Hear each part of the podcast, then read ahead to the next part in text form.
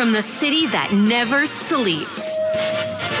17 miles from Madison Square Garden, New York City. It's America at Night with Rich Valdez, America's favorite late night talk program, featuring interesting guests from around the world and calls from across America.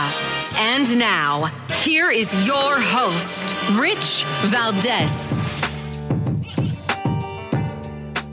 Hi there, good evening, and what's up, America? I am Rich Valdez, Valdez with an S, at Rich Valdez on all of the social media.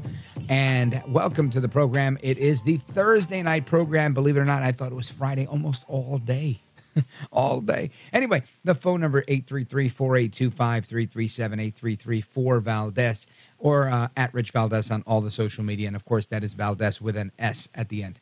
Now, I want to jump into a lot of things. Of course, I think the still the biggest story of the day is obviously the uh, yesterday's whistleblowers. Uh, that's still the the big story of what they were saying. That was really big. And yesterday I played a couple of clips of that, but there's a lot more clips that I didn't get into. So hopefully we'll get into that.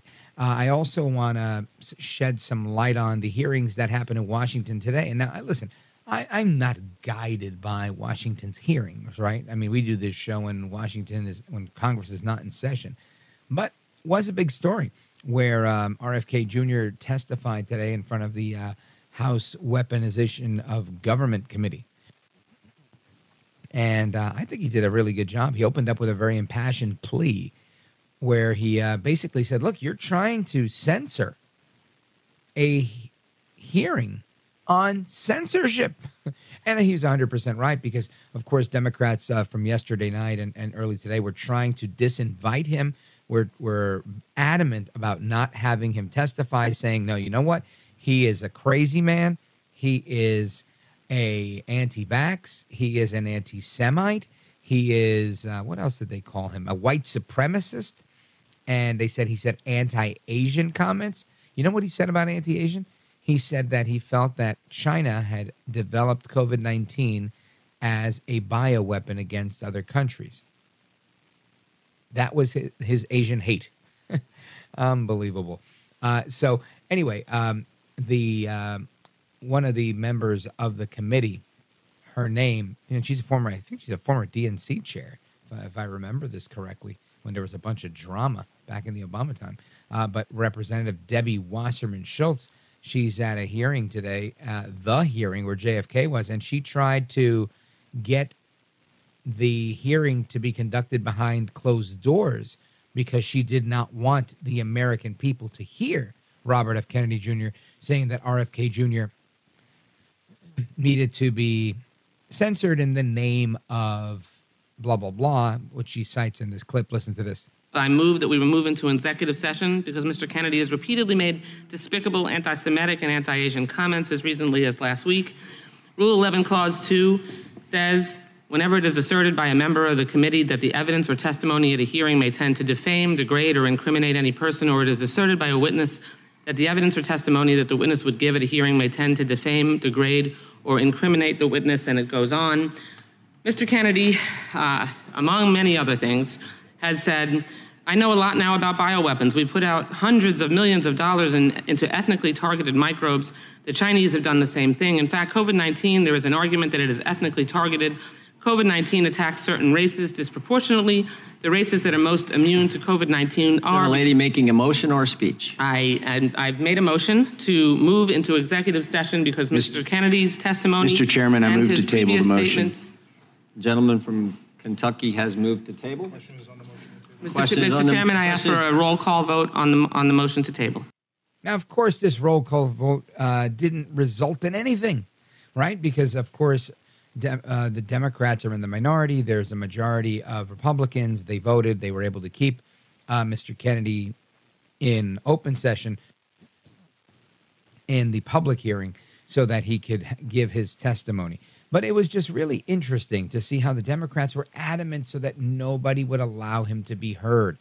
And I think that that's funny. I, all I do is host a radio show, and I'm always eager to allow people that disagree with me onto the program. I always put them first before anybody else that has a comment. If you disagree, you always get moved to the front of the line. And I, I invite everybody constantly to call our number 8334 Valdez so that you can be heard. But that is not what the Democrats on this committee wanted. Now, what was it that Kennedy uh, had to say? Well, listen to his impassioned opening remarks. Listen to this. I was censored not just by the Democratic administration, I was censored by the Trump administration. I was the first person censored by the, as the chairman pointed out, by the Biden administration two days after it came into office. It ordered a truthful, and by the way, they had to invent a new word called malinformation to, to, to censor people like me. Hey, there was no misinformation on my Instagram account. Everything I put on that account was cited and sourced to peer reviewed publications or government databases. Nobody has ever pointed to a single piece of misinformation that I publish. I was removed for something they called malinformation. Malinformation is information that is true, but is inconvenient to the government that they don't want people to hear. And, it, and that's antithetical to the values of our country after I announced my presidency, it became more difficult for people to censor me outright. So now I'm subject to this new form of censorship, which is called targeted propaganda, where people apply pejoratives like anti vax. I've never been anti vaccine, everybody in this room probably believes that I have been, because that's the prevailing narrative.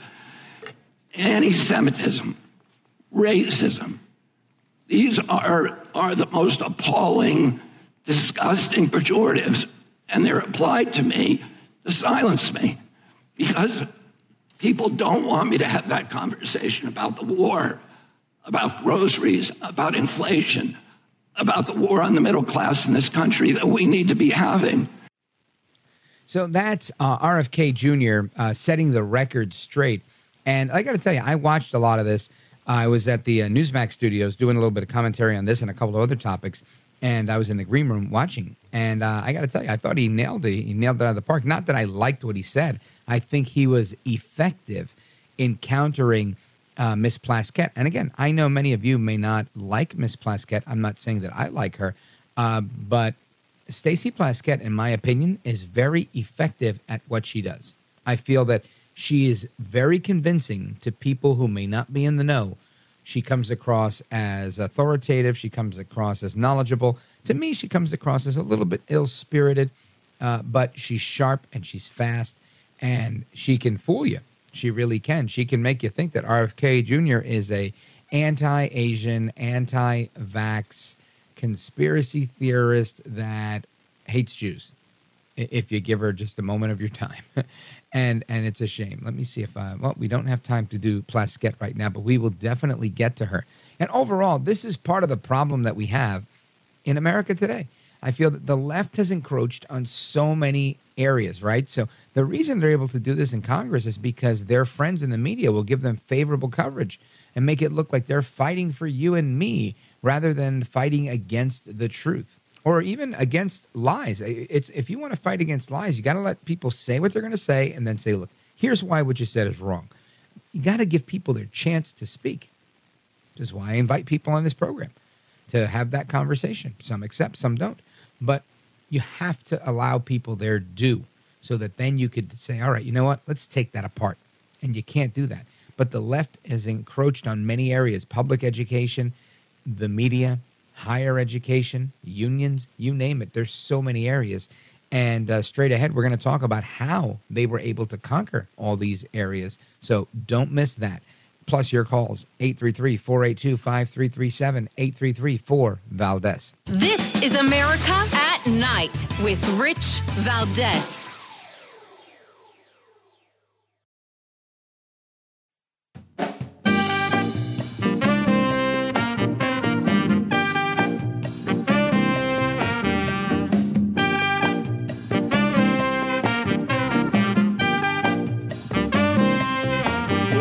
And thank you for everything. I know you very well, and I have I listen, but I have a lot of people that listen, and they love your show, and I appreciate it very much. America at Night with Rich Valdez.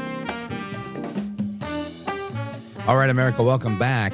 And uh, as we were discussing, whether it's the left within the media that are laying down the cover for their friends in Congress and elsewhere, or the left within academia, the left within the government, the left within everything. There, it seems like they're everywhere, right? It's like a, a disease that just won't go away.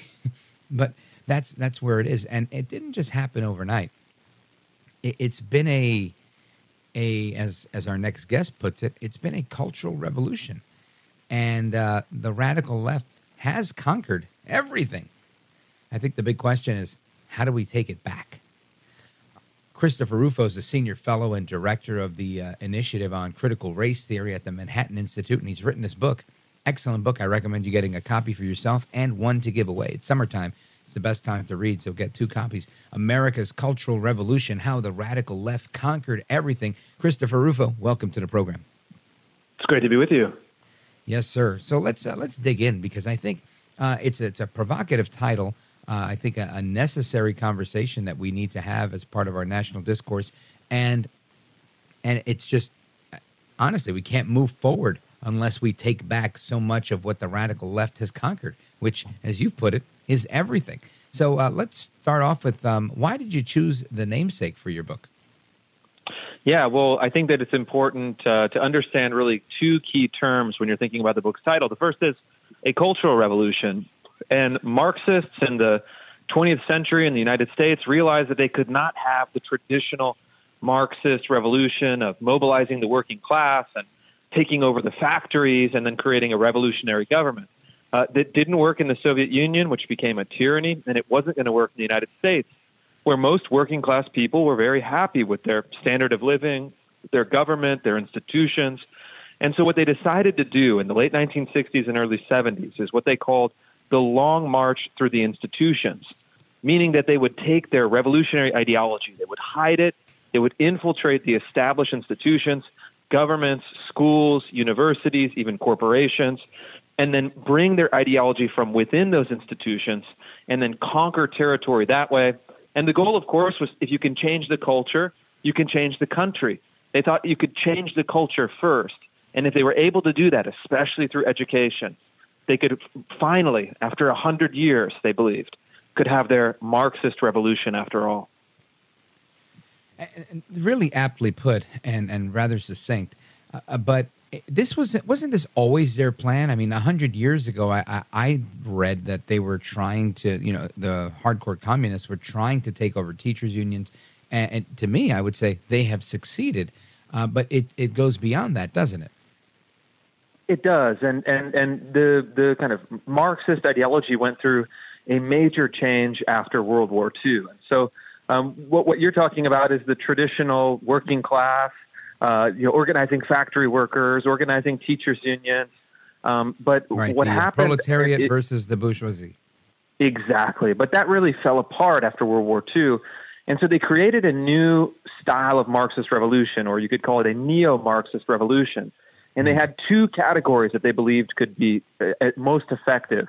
They said the white intelligentsia, so college educated, student radicals, college professors, and the black underclass or the black lumpen proletariat, people uh, who are at the margins of society, living in slums and inner cities. They believed that the intelligentsia could provide the ideology, and they believed that the black lumpen proletariat could provide the violence through rioting and other methods to successfully pressure the establishment. And what's really astonishing uh, in researching this book is that that theory that comes from the late 1960s is the same theory that was driving the, the Black Lives Matter, George Floyd, Floyd revolutionary moment in 2020. Really, nothing has changed. And so, studying the history, studying the past gives you these incredible keys for unlocking exactly what's happening in our institutions. And then, of course, figuring out how to fight back. You know, I've seen um, some older, not hundred year old, but like you know, nineteen seventies, uh, circa seventies, early eighties, uh, communist writings on Marxist.org and whatnot, where they referred to uh, to Black Americans as the national minority, and and wrote things in terms of recruitment of the national minority for different positions, whether it was political or union, saying to, to give them a position, uh, w- whether or not they were qualified for it, just so that they would feel this air of superiority. And I, I, found it to be very demeaning, but this was quite the strategy that they had devised in order to ingratiate themselves with this community.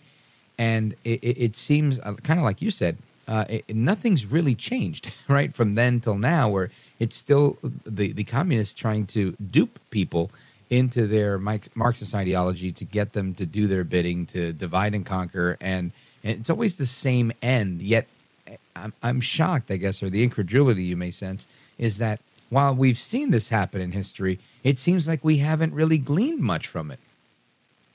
That's right, and that's the, exactly the reason I wrote this book is to give conservatives the kind of secret history of this movement, and then to bring it to the present day. And you know, the, the, the strategy hasn't changed, but what has changed is the conquest. And so, in the '60s and '70s, um, all of the established institutions rejected this kind of ideology. They rejected the violent riots at the time. They rejected the terrorist organizations like Weather Underground and Black Panther Party. Even the New York Times, I went back the, as part of the research and I read the New York Times stories. They treated these left wing radicals very poorly. They really insulted them and, and demeaned them, saying that they were trying to destroy uh, important American institutions. They were using violence instead of peaceful protest. If you fast forward, though, 50 years in 2020, every company, every newspaper, every politician on the left, certainly, um, every CEO, every athlete, they all bent the knee to BLM. And so what has really happened is their strategy has finally yielded fruit. Um, their strategy has finally worked to, to, to move these institutions where people feel enormous pressure to conform to an ideology that had been utterly discredited uh, in, in 50 years prior. Yeah, and it seems like uh, whether they're Maoists or Leninists or Stalinists, uh, they they have infiltrated the environmental movement. Uh, they've really expanded that. They've gotten into the to the uh, racial grievance industry. They've gotten into just about everything, as you put it, and it, it's just uh, fascinating to see it happening. And uh, and it's a great look at how you've described it in your book. So I want to continue to delve into that. And again, folks, I want to remind you the the book is America's Cultural Revolution how the Radical Left Conquered Everything. The author, Christopher Rufo, senior fellow at the and director of the uh, Initiative on Critical Race Theory at Manhattan Institute. And we're going to continue our conversation with him uh, straight ahead. Uh, Chris Rufo, let everybody know in the um, 30 seconds that we have remaining where they can follow you and how they can get a copy of the book. Absolutely. America's Cultural Revolution opened as the number one national bestseller on Amazon earlier this nice. week. Um, it's the you know fastest selling conservative book in the country right now, and so you can pick up a copy at Amazon. You can pick up a copy at any retailer where books are sold. Um, and uh, I, I, think that we are uh, building momentum for this book, and and certainly going to shape uh, the national narrative for the months and years to come. All right, well, stick with us. I want to get into what your favorite uh, part of it is and, uh, and let the audience um, kind of take that apart as well. Folks, we're coming right back with Chris Rufo. Don't go anywhere. I'm Rich Valdez.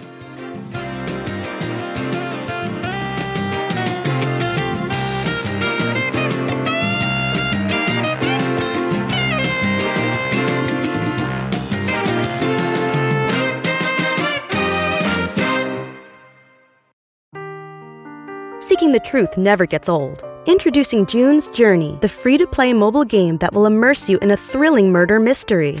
Join June Parker as she uncovers hidden objects and clues to solve her sister's death in a beautifully illustrated world set in the roaring 20s. With new chapters added every week, the excitement never ends.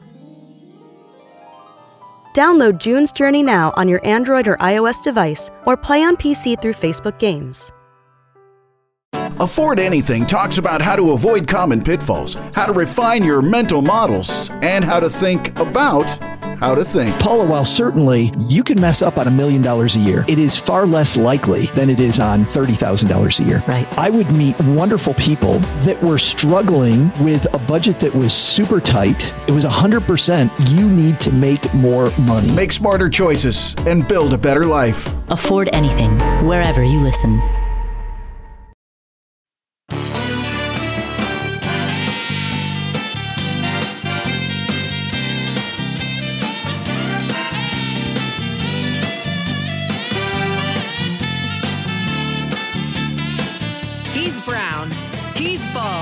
And he's breaking it down.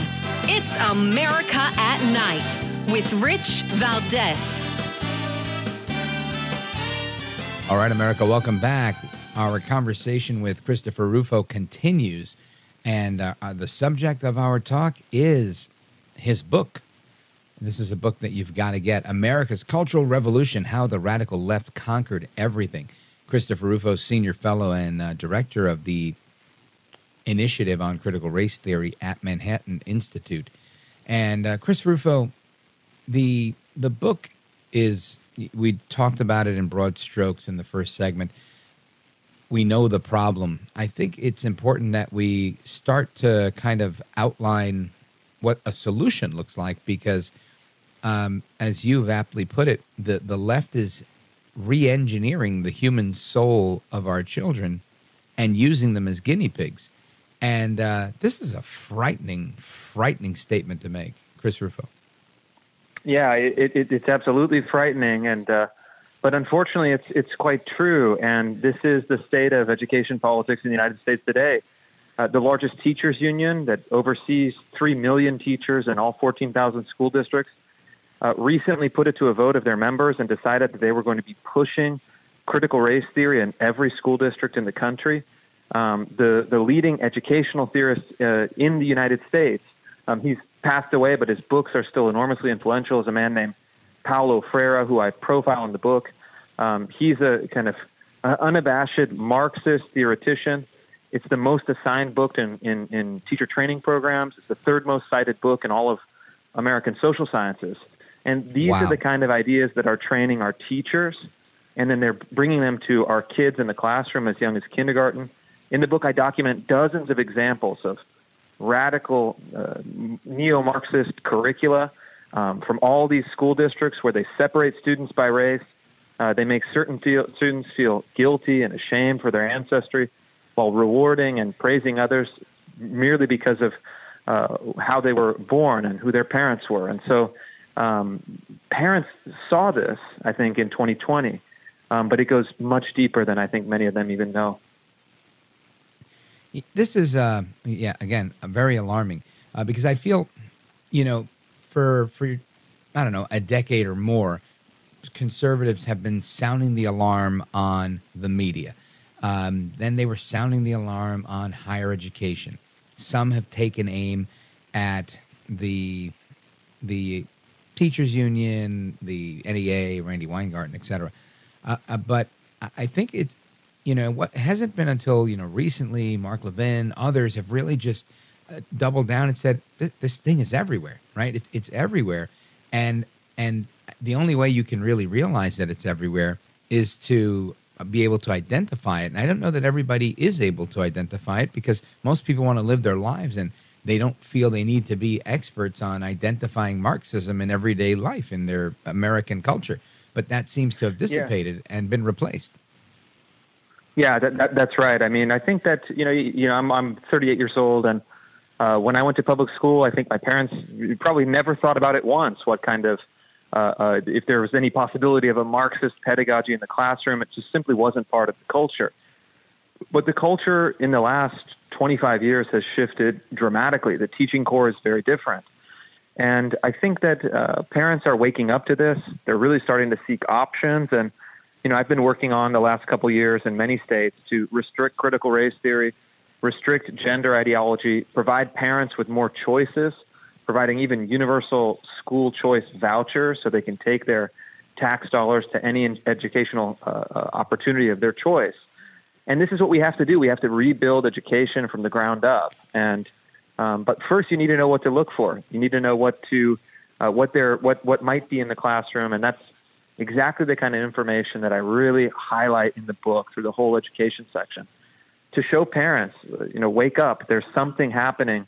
Uh, you may not be able to identify it immediately, but if you get the information, you can start to dig into what's happening for your kids and then make the right decisions from there. Do you believe that there is a way out of the mess that we're in without parents having to become activists?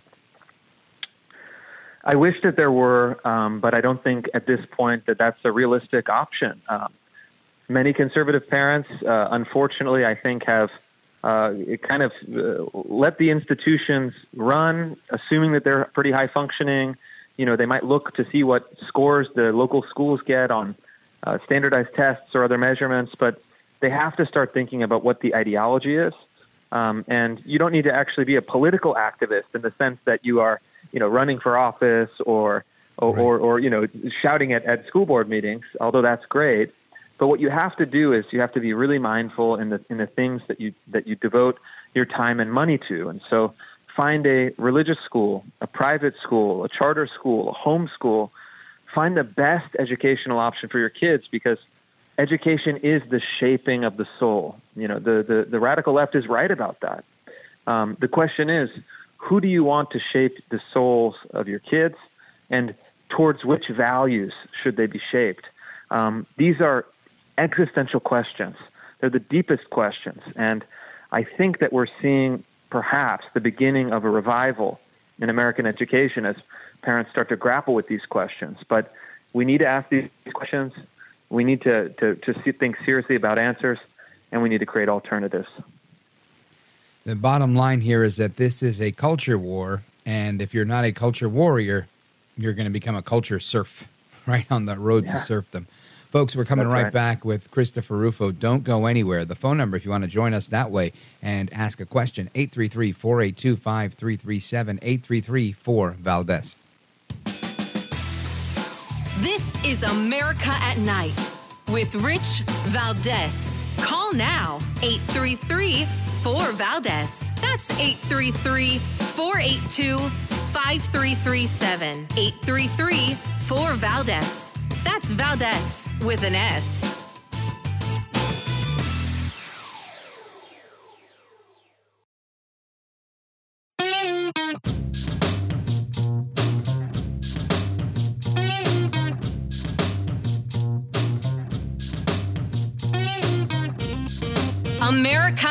Night with Rich Valdez. All right, America, welcome back. Our guest is Christopher Rufo, and we're talking about his book. You definitely want to get a couple of copies of this. I know that the economy is rough, and if you can't afford the book, then don't buy the book. But if you can, by all means, buy one. If you can, by all means, buy two. The title of the book, America's Cultural Revolution How the Radical Left Conquered Everything. Now, before we resume and wrap up with Christopher Rufo, I want to go to Bob in Pittsburgh calling us on KDKA. Bob, welcome. You're on with Rich Valdez and Chris Rufo. Go right ahead. Uh, hi, how's it going? Uh, thank you for taking my call. Uh, mm-hmm. look, this term CRT, critical race theory, by the right has been thrown around, and you know what? I, I just I, am not calling to to start any arguments here or, yeah, or take a deep breath here, stuttering a little bit. Just slow down. Say what you mean. Go oh, ahead. Sure, I'm sorry. I, I, yeah, sure. I want to learn. Okay. So I, I am interested in knowing when you say, uh, um, you know, reorganizing the curriculum and when it comes to CRT, uh, uh, what authors are we talking about? What books are we talking about? Who, All I right. mean, um, um, I mean, well, let's pause right there and go to Christopher Rufo so we could find out what authors and what books are being introduced into the curriculum that are radicalizing today's youth? Thank you, Bob. Go right ahead, Christopher Rufo. That's a great question, Bob. And I would say that there's really two ways to look at this question. You could look at the original critical race theorists, people like Kimberlé Crenshaw, who originated the theory in academia about 30 years ago and have been writing on these issues. Um, but you ha- can't stop there. You actually have to look at the ideas and concepts and arguments from CRT that are embedded in the curriculum in all sorts of ways. And so uh, even math can have elements of critical race theory, which sounds which sounds uh, you know implausible. But in the city of Seattle, for example, they've hired a full-time critical race theorist in their administration, and they're pioneering what they call ethno-mathematics, basically racializing mathematics, uh, having all of the mathematical problems and equations uh, be applied to radical left-wing racial theory. Um, and so uh, there's really no discipline that is safe. I, I, wish I could say, hey, here are three books to watch out for. Um, but it's embedded at the pedagogical level, meaning that it's embedded in the way people teach, not just what people teach. Um, and so if you have uh, kids in school, Bob, uh, just make sure to review what they're doing and to talk to their teachers and If your instincts say, hmm, something's a little seems wrong here, um, follow up, dig in, figure out what's going on. Now, Christopher Rufo, just as a follow up to that, uh, I think it's important that th- there's there's what you're mentioning concepts and ideas that are everywhere. Uh, but this is one more area where I think parents need to uh, understand what this um, discipline is all about, from Derek Bell straight through, so that people understand uh, what they're looking for, and this way they can identify it. Because this, this is really one of those uh, cultural battles where it's a it's about what you know, right? And the more you know, the more successful you'll be. So, um, is there a book, maybe a previous book that you've written in addition uh, to the work that you're currently promoting that, that you want to share that might uh, talk about critical race theory in particular? Yeah, I've written a, a number of uh, policy papers and articles, but really it's uh, this new book, America's Cultural Revolution, uh, which debuted this week at the number one as the number one bestseller on Amazon. Uh, there's an entire section with three or four full-length chapters just devoted to critical race theory. And so you'll get the history of Fantastic. CRT, you'll get how it's embedded in the curriculum, you'll understand exactly where it wants to take society. Um, and so you'll have everything that you need to know to feel uh, more knowledgeable than 99.9% of everyone else in the country on CRT just by reading the last section of the book. Now, and that that's fantastic. Now, for folks that feel, you know what, I'm I'm up to speed with CRT, I'm I'm terrific what else can they expect to glean from this book? They're going to get the whole arc and the whole history of the left's cultural revolution and long march through the institutions to not just understand it at an ideological level. Okay, maybe you understand CRT, maybe you've read a little bit about it, you understand what the ideas are, but you have to know how they took these ideas and put them into the institutions and took these institutions and then used them to express their power to express their revolution um, through all of these different organs of society. And so it's not just about theory, it's about political practice. It's not just about ideas, um, it's about institutions. And so um, it's a really comprehensive look um, from the 1960s to the present. You'll understand the large sweep in American history. This is going to shape the presidential campaign this year. Um, I, I, know, you know, having worked with Governor Ron DeSantis and supporting his campaign for presidency, um, uh, he understands all of these ideas, all of these concepts. Uh, President Donald Trump, of course, I worked with him on CRT as well. Um, he's all in on these ideas. And so, if you want to be ahead of the game, if you want to know where the candidates are going next, pick up a copy of the book. Folks, get two copies of the book. Trust me. America's Cultural Revolution How the Radical Left Conquered Everything. Christopher Rufo, let everybody know your website, your social media handle, how they could follow you, and keep up to speed with the great work you're doing. Thank you so much. Uh, get me on Twitter at, at real Chris Rufo, real Chris R-U-F-O. My Substack is rufo, R-U-F-O dot. Uh, and then amazon.com, America's Cultural Revolution, uh, or wherever books are sold. Keep up the good work, my man. Really, really, um, um, I'm happy to see that there's a book out there like this one that's kind of all encompassing, getting people up to speed and giving them a plan on how they can uh, fight back in the Cultural Revolution. Thanks for being with us. Thank you. You bet. Folks, your calls and more straight ahead. The phone number 833-482-5337. This is America at Night with Rich Valdez. Call now 833 4 Valdez. That's 833 482 5337. 833 4 Valdez. That's Valdez with an S.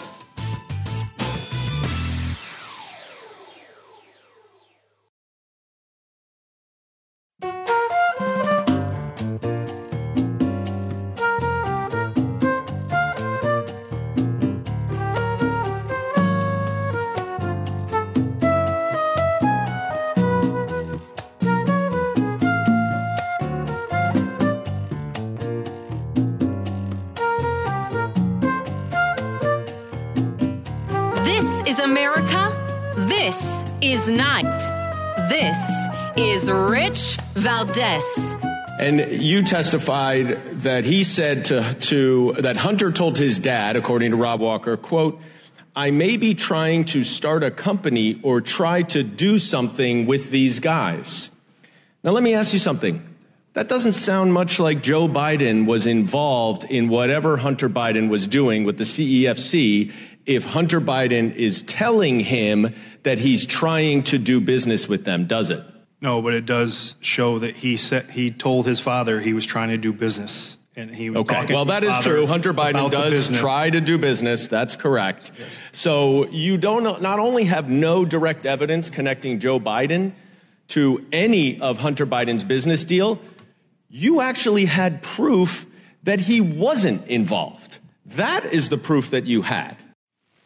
It actually seems like he just said that it shows that he was telling his father he was trying to do business. So again, if I tell my dad, "Hey, look, I'm I'm cutting a deal with these guys. We're doing X, Y, and Z," and then my dad famously goes and says, "I don't talk to my son about his business dealings," well, somebody here's lying, and the witness is making it clear that the liar is Joe Biden. Hunter Biden never said that he never talked to his dad about anything. It was Joe Biden who said, I don't talk to Hunter about any of his business dealings. And if we can remember that, right? I mean, um, Trumpet Daily has put together this uh, little montage of Joe Biden saying he's never discussed business dealings with his son, Hunter.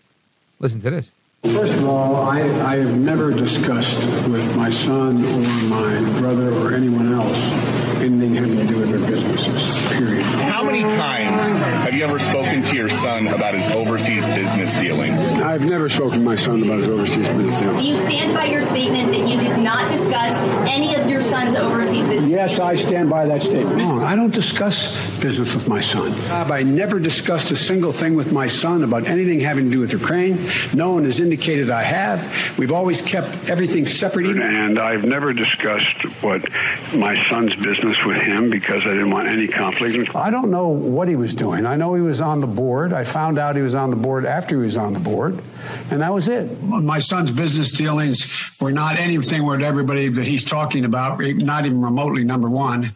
Nothing to do with me. There you go. So that's uh, Joe Biden. I got hairy legs, by the way. And if you think I talked to my son about his business dealings, well, you, you ain't black, right? I mean, he says the craziest things.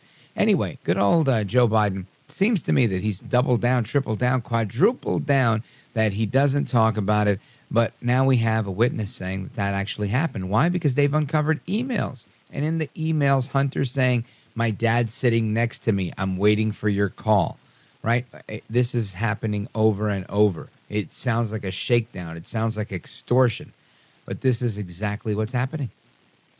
And so many people are willing to turn a blind eye, and it's a willful blind eye. And listen, this happens on both sides, right? I have to be frank, right? Some people come and they try to make a good point about a, let's say, a, a Republican candidate that you might like, and and many people are willing to turn a blind eye and a deaf ear to ignore things that may that may be um, a topic of concern, things that we should be talking about.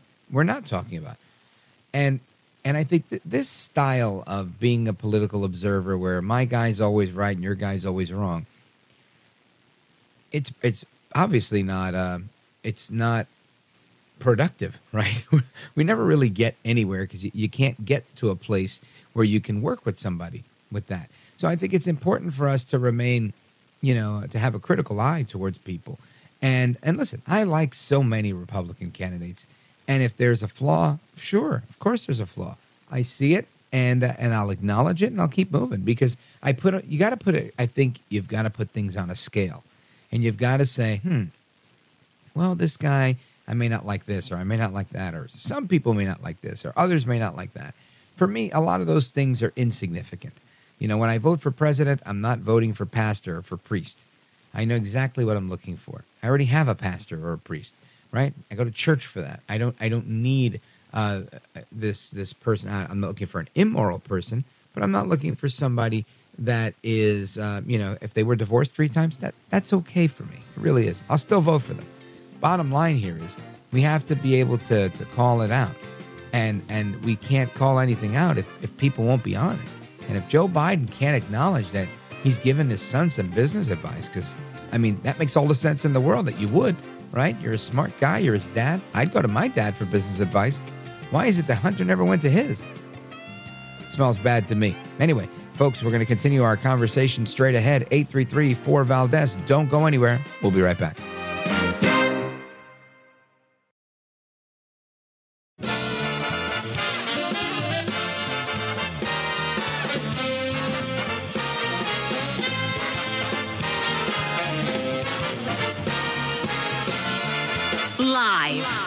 City that never sleeps. 17 miles from Madison Square Garden, New York City. It's America at Night with Rich Valdez, America's favorite late night talk program, featuring interesting guests from around the world and calls from across America. And now, here is your host, Rich Valdez. Hi there, good evening, and what's up, America? I am Rich Valdez, Valdez with an S, at Rich Valdez on all of the social media. And that's uh, Valdez with an S, by the way. Your liberty loving Latino amigo, happy to be here with you. It's Thursday night, hour number two of our broadcast. Feel free to give us a call, 833 482 5337, 833 4 Valdez. And a couple of quick headlines here. Yesterday, there was these uh, explosive revelations that came out of the hearings uh, on Capitol Hill uh, with respect to the IRS whistleblowers. And you know, the Democrats were, I think, put on uh, on defense there because the star witness, Mr. Ziegler, was a gay Democrat by his admission. He said you know, you may find it odd that I'm here because I am a Democrat and I'm married to a man. And, uh, you know, I think it was not just theatrics. He was trying to set the stage and saying, look, anybody can realize that this is wrong. And I may happen to be anybody, right? and it was just, I thought it was a very effective presentation. Uh, really, um, the t- testimony, very effective. Uh, but yet, here we are, two, a day later, and nada, right? Other than you know some of my colleagues in talk radio and uh, maybe Newsmax and Fox News, our good friends at Breitbart, but you're you're not hearing and seeing much about this, and, and that's because those that get all these clicks like CNN, MSNBC, they are silent, and that doesn't surprise me. Censorship runs uh, in, in, in, deep in the veins of so many individuals. Uh, just like today, right? Today, RFK Jr. was on Capitol Hill. He was trying to testify, and he did testify, but that wasn't without any attempt from the Democrats to silence him, saying that he was a white supremacist, that he was single handedly taking on and bullying the tech and media companies. This is what uh, Representative Plaskett said. Thought it was insane. We'll, we'll, get to that a little bit later, but that's what it is. And it, our enemies do a good enough job attacking us fr- from abroad, whether it's cyber attacks or or these cultural attacks, like you know buying off our politicians and getting them to act the fool. And um, speaking of foreign attacks, you'll probably remember about a month ago there was um, an acknowledgement from our government, the federal government, saying that several agencies were hacked as part of a broader cyber attack. Then we learned that there were some vulnerabilities in email and it's um, it's disappointing, but it's concerning as well. And, and I want to get into that uh, because I feel like there are foreign enemies out there, like China, Russia, Iran, others, that are just chomping at the bit, waiting to eat our lunch. And when when we, whether intentionally uh, or unintentionally, don't do what we have to do to protect our critical infrastructure and uh, our cyber stuff, then shame on us, right? We're going to continue to get hacked. Well, that's why I wanted to um, have a conversation about this because this is a topic, um, uh, a piece I read in the Post. Collateral spammage typo redirects millions of Pentagon emails to Mali. I see this and I think this seems orchestrated, but what do I know? That's why I wanted to talk with the tech editor from Breitbart. Breitbart News tech editor Allum Bokhari. He's terrific. He also wrote a, an excellent book about a year ago, and I recommend you, you pick up a copy if you haven't. Deleted. Excellent book about big tech. Now, Allum Bokhari, I believe, is with us. Allum Bokhari, welcome. Good evening, Rich. Good to be on. Likewise, brother. Good to be with you. Uh, I always appreciate your uh, opinions on on these news items. And uh, is this something that I should be making? Uh, you know, should I get my knickers in a bunch here, or is this uh, par for the course? Do we always send millions of Pentagon emails to Mali? Well, I think the underlying story is the uh, the incompetence at work mm-hmm. here. I think some people still have the misconception that the deep state, especially the military side of the deep state, is staffed by these geniuses who are able to pull off massive conspiracies. Uh, but actually, like you know, like much like the broader bureaucracy, it's it's much more like uh, Veep than it is House of Cards. Uh, you know, if you're a if you're a smart young guy, you're probably not going to go and work for the government. You're probably going to go work for Silicon Valley.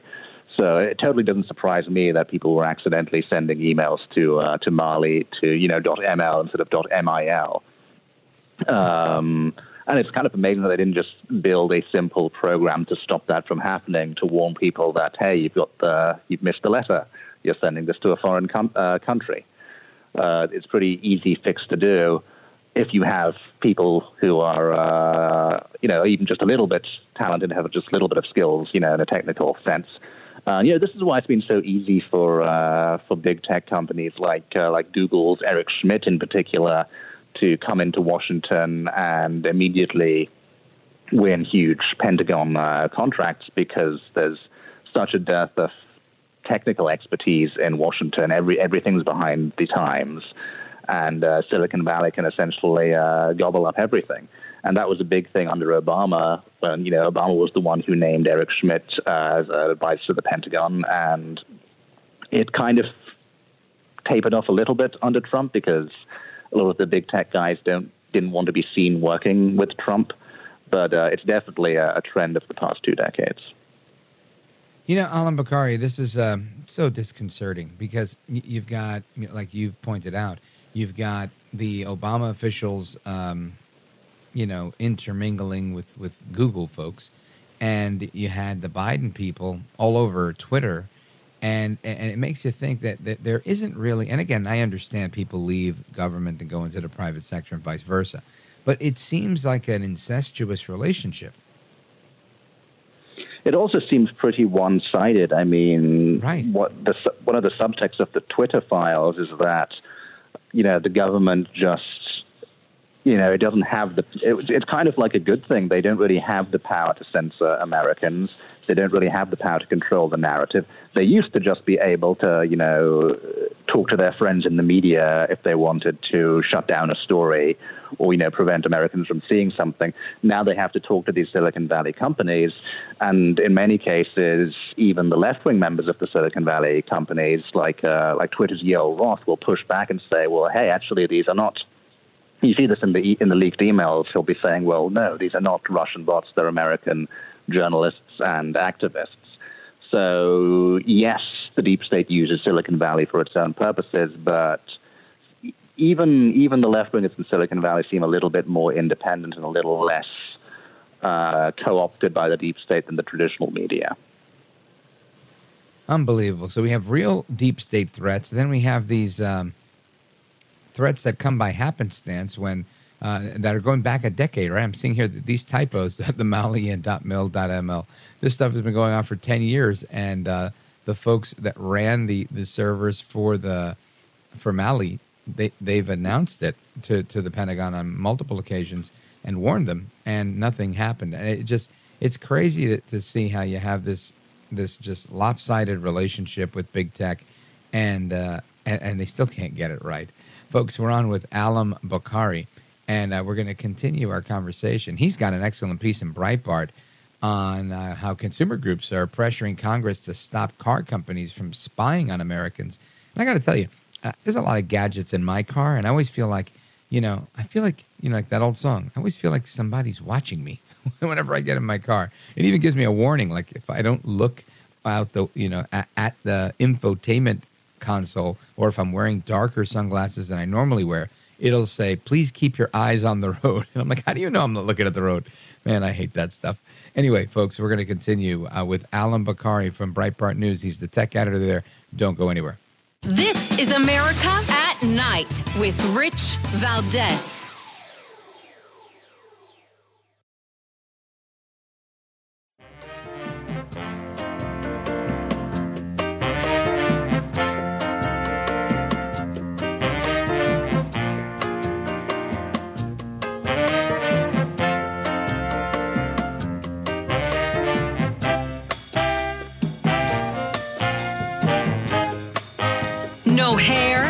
No care, and live on the air, it's Rich Valdez.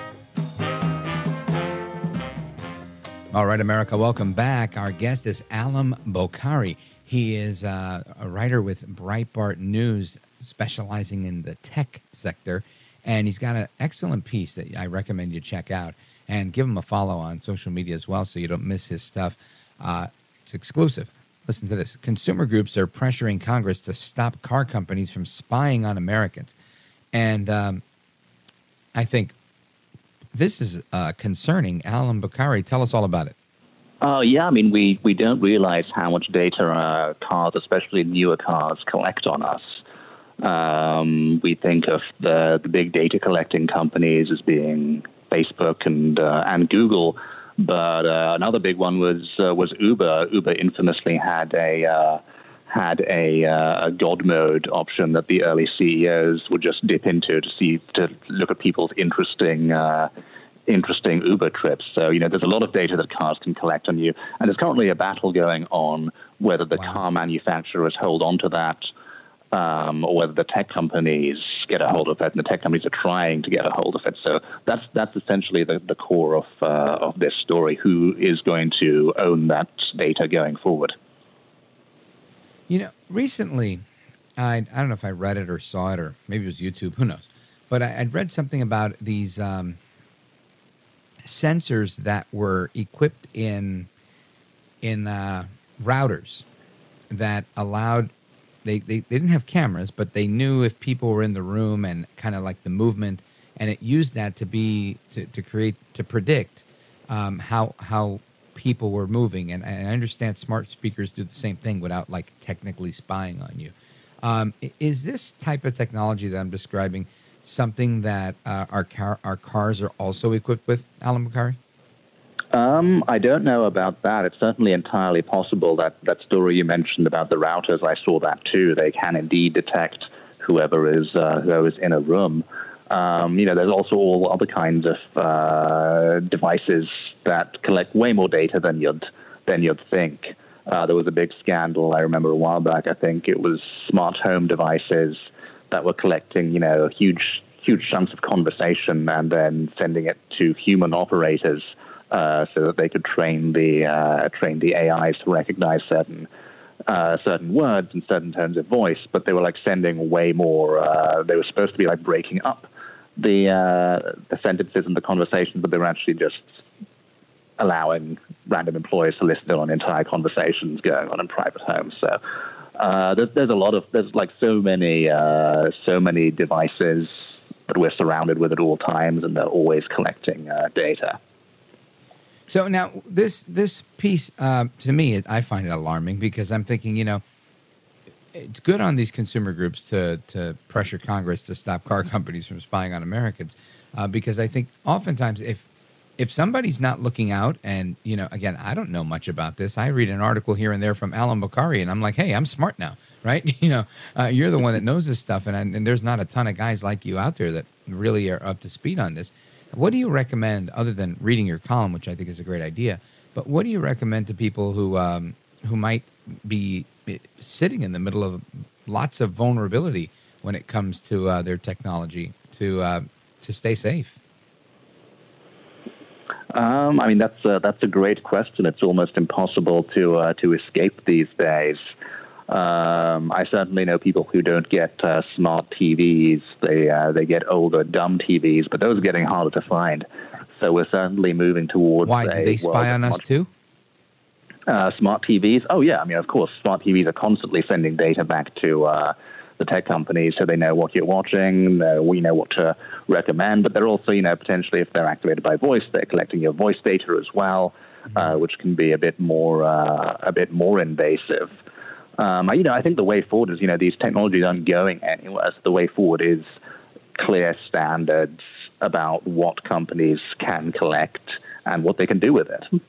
And we're kind of in a Wild West scenario right now where those standards don't quite exist and Congress hasn't really caught up to, uh, to regulating all these new technologies. Yeah, it sounds like the same conundrum they face with AI they don't know how to regulate it because they feel like they have existing statutes on on spying or on intellectual property or whatever and what have you. Uh, but it seems like a, a, whole new bastion, the, the world of AI, yeah. just as the, the world of data collection seems to be. And they also end up falling into political traps by getting obsessed with the, with the wrong either the wrong problem, an unimportant problem, or a problem that doesn't exist. So with AI, you have the Democrats, including the FTC, making much too uh, much too much of uh, research from uh, the field known as machine learning fairness, which is essentially just critical race theory plus computer science, trying to make make AI algorithms fairer and you know serve the go- serve very ideological goals of racial justice as opposed to actually accurately analyzing data because if you just have an AI that accurately analyzes data, then you know that's not going to necessarily serve ideological goals because sometimes ideology is at odds with the data. And certainly, I see the Democrats falling into the trap where they just they obsess over what the machine learning fairness academics are telling them, and not actually over issues, real issues with AI that everyone should be concerned by. Yeah, that makes sense. And, and you know, as you're writing about you know the the spying on people through cars or other tech, uh, there's still an issue of the government, right? Where I mean, uh, recently we, we've we as recent as today we've seen uh, the the House uh, Committee on Weaponization trying to uh, censor RFK Jr. on his censorship. Right? he was talking about how he was censored, and they were trying to censor him from being able to talk about his censorship. And uh, we've also seen it come out of the National Defense Authorization Act uh, becoming um, fertile ground for uh, censorship as well. And I think that, and this is something you've written about, and I think it's uh, it's an interesting point on how you know they wrap it in safety and security, and people think, well, we need that, but ultimately it's it, it's um, a Trojan horse for for more um, control on free speech. Uh, indeed, and national security as well. I mean, the uh, the NDAA, the latest reports, uh, Mark Warner, I think it is, um, and this is somewhat unconfirmed. Um, he's trying again to get his Restrict Act into the NDAA, and the Restrict Act, if you remember, was the so-called TikTok ban bill oh, that yeah. actually did far more. It did far more than simply ban TikTok. It was essentially the Patriot Act 2.0 just extraordinary uh, draconian punishments for Americans that violated. Uh, I believe it was State Department that would be allowed to say, well, certain websites are sanctioned, you can't go to them, and if you use a VPN to go to them, we'll we'll put you in jail, we'll do all sorts of, uh, we'll fine you. It was extraordinary. It was like an American great great firewall, like using Chinese tactics to beat the Chinese. Ah, terrible. Or becoming Allum China Bokhari. to defeat China, rather. Yeah, I want to make sure before we wrap up that you let everybody know how they could find you. Uh, why don't you tell everybody uh, if you have a website or if you wanted to go to Breitbart.com, the best place to find what you're doing? Sure, you can uh, always find my articles on uh, Breitbart.com. Uh, you can buy my book on Amazon. It's called Deleted Big Tech's Battle to Erase the Trump Movement and Steal the Election. And my uh, Twitter handle is at Allum Bokhari. Allum Bokhari, always a pleasure, always enlightening. I appreciate you staying up late to be with us live. All Thanks, right, Rich. my brother. to be on. Yes, sir. And we're going to continue with your calls and more straight ahead. 833 4 Valdez, 833 482 5337. Don't go anywhere.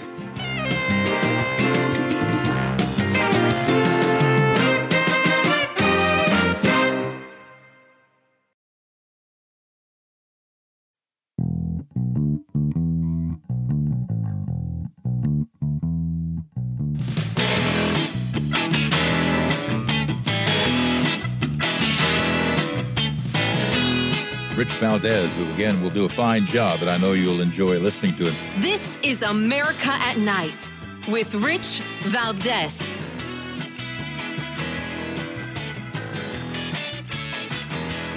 So everybody's talking about Barbie, the Barbie movie, all sorts of Barbie this and Barbie that. And I'm looking at an article in the New York Post that says I can turn you into a plastic $120,000 Barbie doll, private parts included. And uh, of course, they're talking about uh, plastic surgery uh, to look like the the doll, right? The Barbie doll. And um, of course, lots of controversy on this, whether it's promoting wokeism or not. And I can say, in my lifetime, I think Barbie's always promoted commercialism. Right? it was it was always another tool uh, to uh, just sell more stuff, and uh, it was it was never really like like like Hollywood even. You know, Hollywood at least was art imitating life. Barbie wasn't really art imitating life. Barbie was creating the idea that you wanted, and and people were following this idea that wasn't really life. Uh, and you know, so I find it interesting that there's all this critique on Barbie now, saying that you know she's this and she's that, and the movie's this and that. And I'm thinking that's what Barbie's always been. It's always been fake, phony, and fraud. It's Fantasyland. It's a doll. But anyway, the uh, the the story here is about people getting plastic surgery, and I thought that was interesting and it, it really focuses on our society and how people really have uh, an obsession with youthfulness. And and I get it. You know, I, I do understand it. I don't I don't really aspire to have like the beard that my dad had, right? I mean, before he died, my dad had like a literally white beard like Santa. That was cool. But you know, the 20 years it took him through salt and pepper to get there, I'll pass you know, I'll stick with the the darker beard. It looks better. You look more youthful. I mean, I think everybody's at their best at some point. I don't know, 30s, 40s. You know, where you're really in, at your best shape. Maybe it's in your 20s. And and of course, that's why people want to stay young and feel young and and hold on to that. Uh, but with us to discuss America's obsession with youthfulness is board certified plastic surgeon He's also the host of a weekly show called Nip Talk, which I think is really cool. Uh, welcome back, Dr. Bruce Hermann. Hey, thank you so much for having me back. You bet. So let's um, dig into this a little bit because let's do it. Um, I was reading on uh, on this, and it says you know TikTok's latest aging uh, effect reel is revealing America's obsession with youth culture has been obsessed with youth for generations, but these days, yes, teens and 20 somethings are, are getting Botox before the first hint of, of a wrinkle. And uh, I think that's crazy. I've also seen a lot of like lip injections and this and that. And I, I don't know if it's uh, if that's you know laden with side effects or not, uh, but I, I just can't imagine it's great for you, Dr. Hermann. Sure. So yeah, there was a uh, big trend on social media in the past few weeks with that aging filter, and Kylie Jenner kind of set it off. You know, she's got so many followers on social media, and yeah. so she did it to herself. And uh, you know, she's 25 years old, obviously very, very good looking, and so she did it and made her look like she was probably in her 50s, and and she still looked good, but she, you know, obviously being 25, had a somewhat negative reaction to seeing herself at at that potential age. And so sure. there was all of this talk that came up of, you know, people realizing that they're going to get older and people are attracted to things that they're afraid of. And Americans are afraid of looking older. And so there was a lot of talk in the past few weeks about younger people seeking out plastic surgery, which is not a new trend. It's it's something that, that we've seen, you know, over the past few years that Generation Z is into plastic surgery and youthful procedures. Now, let's talk about that. Because, I mean, I, I, think the last time we spoke, we spoke about the dangers of going to like um, Colombia or Mexico right, yeah. or any, any mm-hmm. foreign yep. place, right, to get yep, a BBL, right, the uh, Brazilian right. butt lift. Um, but, uh, and obviously, I think a lot of young people do that. Yeah, that that is one of those trends in plastic surgery that I certainly am, am not a big fan of, and I know we talked about that last time. That the Brazilian butt lift, I think, will be um, not as popular in the years to come. But as far as uh, younger people seeking out procedures, you know, as, as always, I'm kind of uh, in the middle on this one. You know, uh, I always use my wife as an example. I know she hates that, but my wife started getting Botox when she was about mm-hmm. 30, about the time that I, I started in plastic surgery. And now, now we're just to ask, is that the right time to start getting Botox? 30? Well, I mean, it's not a bad time to start it. It's very common for, for women in their late 20s or 30s to start Botox because what Botox does, if you use it before you have wrinkles, you never get the wrinkles. And if you if you saw my wife who's been getting Botox now for 18 years, you would never think that she's her age because the the frown lines that she would have gotten over the years have never materialized because Botox has prevented it. And in that case, Botox is a nice way to prevent aging because those wrinkles on the face are one of the first things that make us look older. Now, and since we're on the topic, uh, for anybody who's not familiar, and I'm I'm no expert, but I know that this is um, was some sort of toxin that was created for something else and was discovered to to stop like the muscles from tensing so much. Is that how it works? That's exactly right. So it's it's botulism toxin, which is actually a very deadly toxin. However, it's only deadly if it gets into your bloodstream and used in the manner that we use it for to paralyze superficial muscles. It's completely safe. There's never been a case of fatality from using Botox in the face to eliminate wrinkles. So yeah, it paralyzes the muscles. It lasts on order of three to six months, depending on how frequently you get it. It has a very safe uh, risk profile. Uh, and the only thing is, it, it does cost a little bit of money to get a full uh, set of Botox in the forehead, in the area between the eyebrows and the eyes. is going to run you uh, in the ballpark of about $500, give or take, depending on where you live. All right, so you get 500 bucks, and then that's 500 bucks every six months, or 500 bucks a year. Yep. How does that work?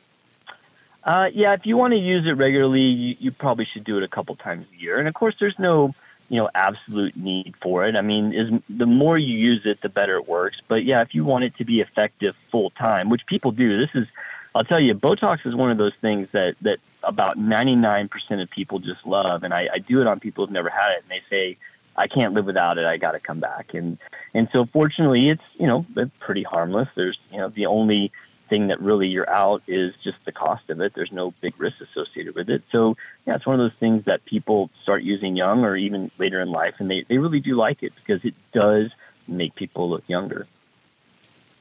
Interesting. Now, my, my thought on this is is the do you find the demand for Botox increasing because people are like, all right, I got it and it didn't do anything bad and it was safe? Uh, or is it because people are getting older faster because times are rough and they want to hold on to their youthfulness? Well, I think there's a lot of reasons that uh, things like Botox are increasing in popularity. You know, the pandemic was a big one, and I, I, I think we may have talked about this in, in the last time we were together about the Zoom effect, where during the pandemic people were working from home, and what would they do? They were getting on Zoom and they were seeing pictures of themselves constantly on the computer, and they were right. noticing they were like these, TV like, people all of a sudden. Yeah, exactly right. Yeah, that also in the rise of TikTok, where people are doing a lot of videos that are kind of a one-on-one view of their face. People are either making the videos or they're seeing other people who are making videos and, and are noticing these signs of aging or youthfulness. So yeah, there's actually a lot of reasons that Botox is increasing popularity, and and as I said, it's it's a pretty safe procedure. It's it's very effective, and so uh, yeah, it's not surprising that every year we see an increased rate of Botox, both in women and men. Actually, there's every year a little bit more men get Botox than the year before. Now, I, have read articles that say that Botox has other uh, benefits or features. I'll use the word sure. features uh, be, beyond paralyzing muscles, so that you don't frown so much and get these these um, crow's feet or forehead lines or whatever lines uh, but also to to prevent uh, hyperhidrosis and other things like that. What can you tell us about that? Sure. Um, well, one of the effects that I see in my patients uh, is that it's very effective at reducing headaches. And so, if you are a person that suffers from chronic headaches or even migraine headaches, all of my patients who suffer from that and get Botox will tell me that they get less headaches, which is a nice side effect of this drug. In fact, uh, my wife, who I always use an example, will tell me, I know my Botox is starting to wear off because my headaches are starting to come back. As you said, hyperhidrosis is a, a common use for Botox. The, the only downside to that is the amount of Botox that you need to effectively treat an area for excessive sweating. Sorry, I, I said hyperhidrosis. So for your listeners, that's excessive sweating, whether it be in the armpits or the palms. It takes quite a bit of Botox, so oftentimes you're looking at maybe a thousand dollars worth of Botox to get that effect for the sweating. And unfortunately, insurance is not great about paying for that, so it's kind of a, a fairly significant out-of-pocket cost. Yeah. All right, folks. Well, we're going to continue with you, Dr. Hermann. Uh, folks, we're on with Dr. Bruce Hermann, board certified plastic surgeon. Uh, he hosts a program called Nip Talk, which I think is a really clever name. And uh, we're going to continue our, our discussion on America's uh, obsession with youthfulness when we return. 833 482 5337 833 4 Valdez. This is America at Night with Rich Valdez. Call now 833 4 Valdez. That's 833 482 5337. 833 4 Valdez. That's Valdez with an S.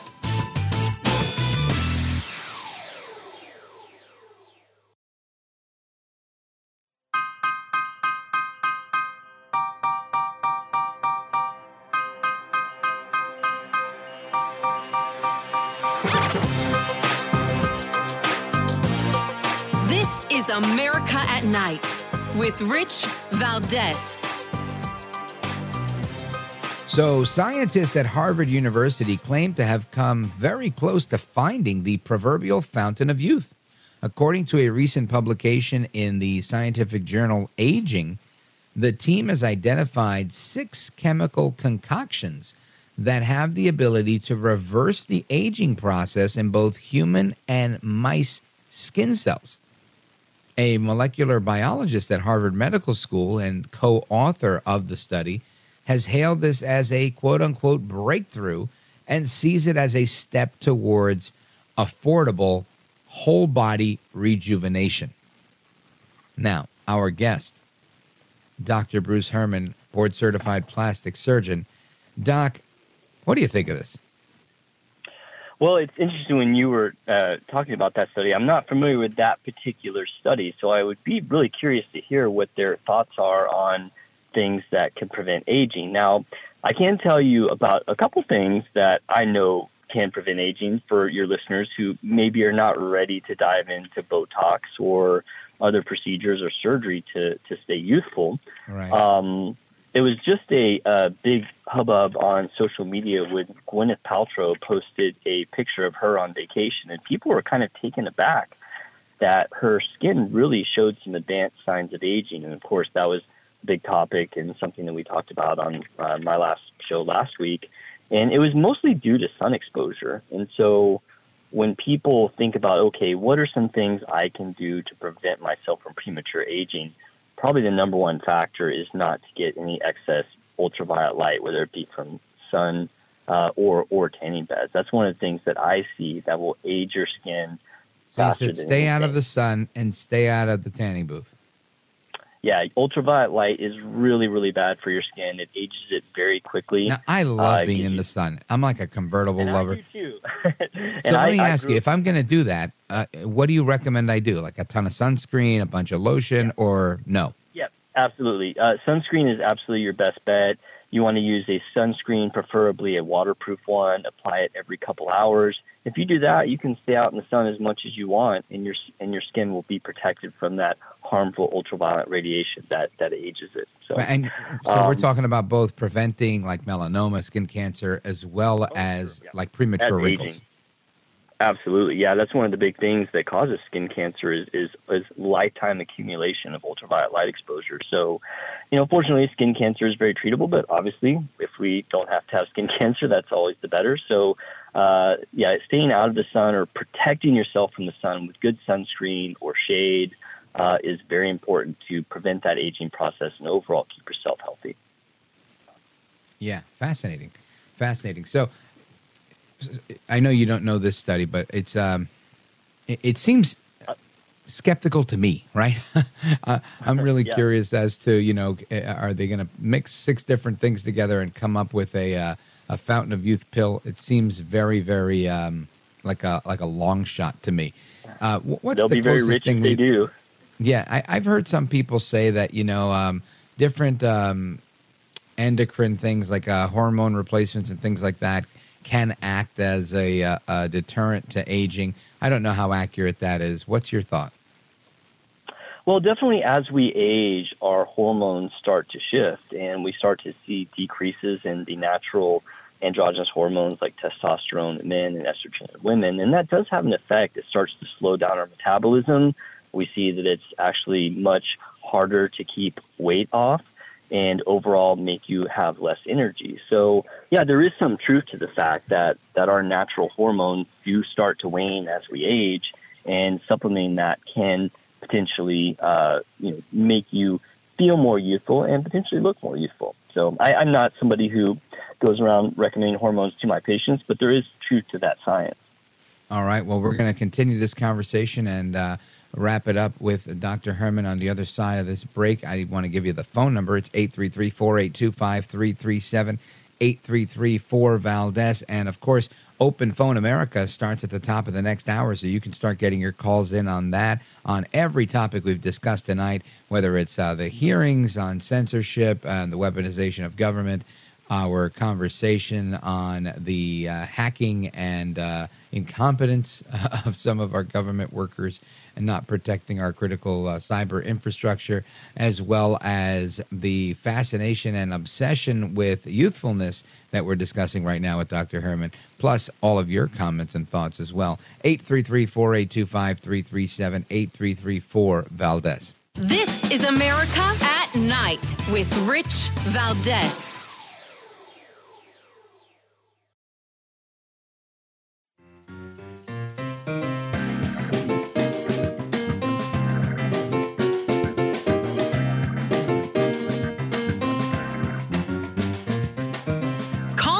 Now 833 4 Valdez. That's 833 482 5337. 833 4 Valdez.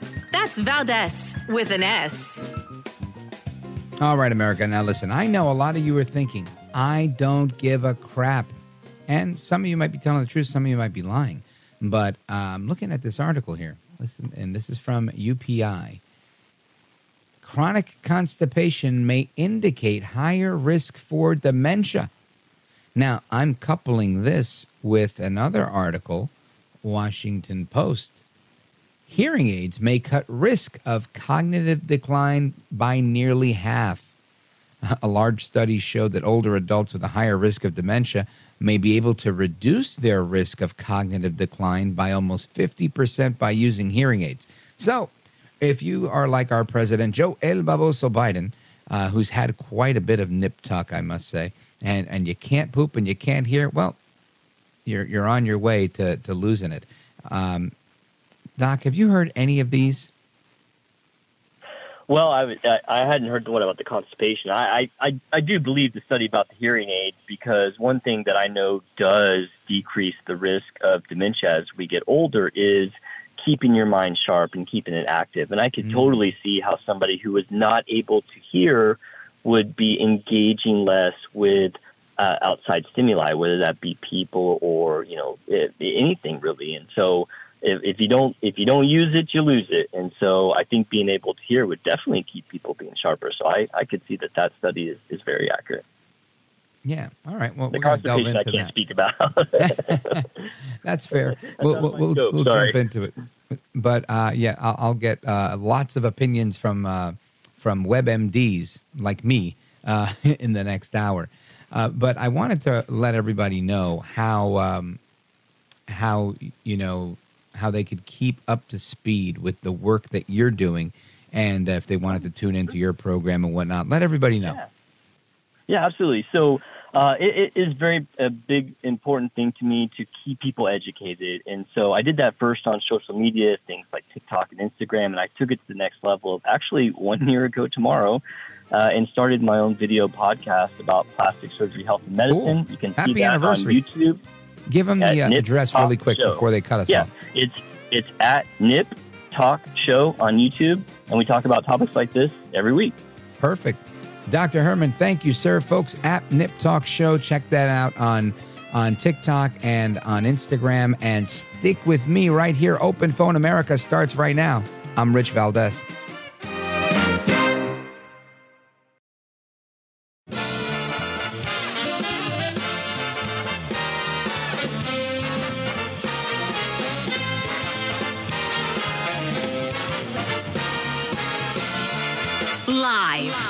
The city that never sleeps.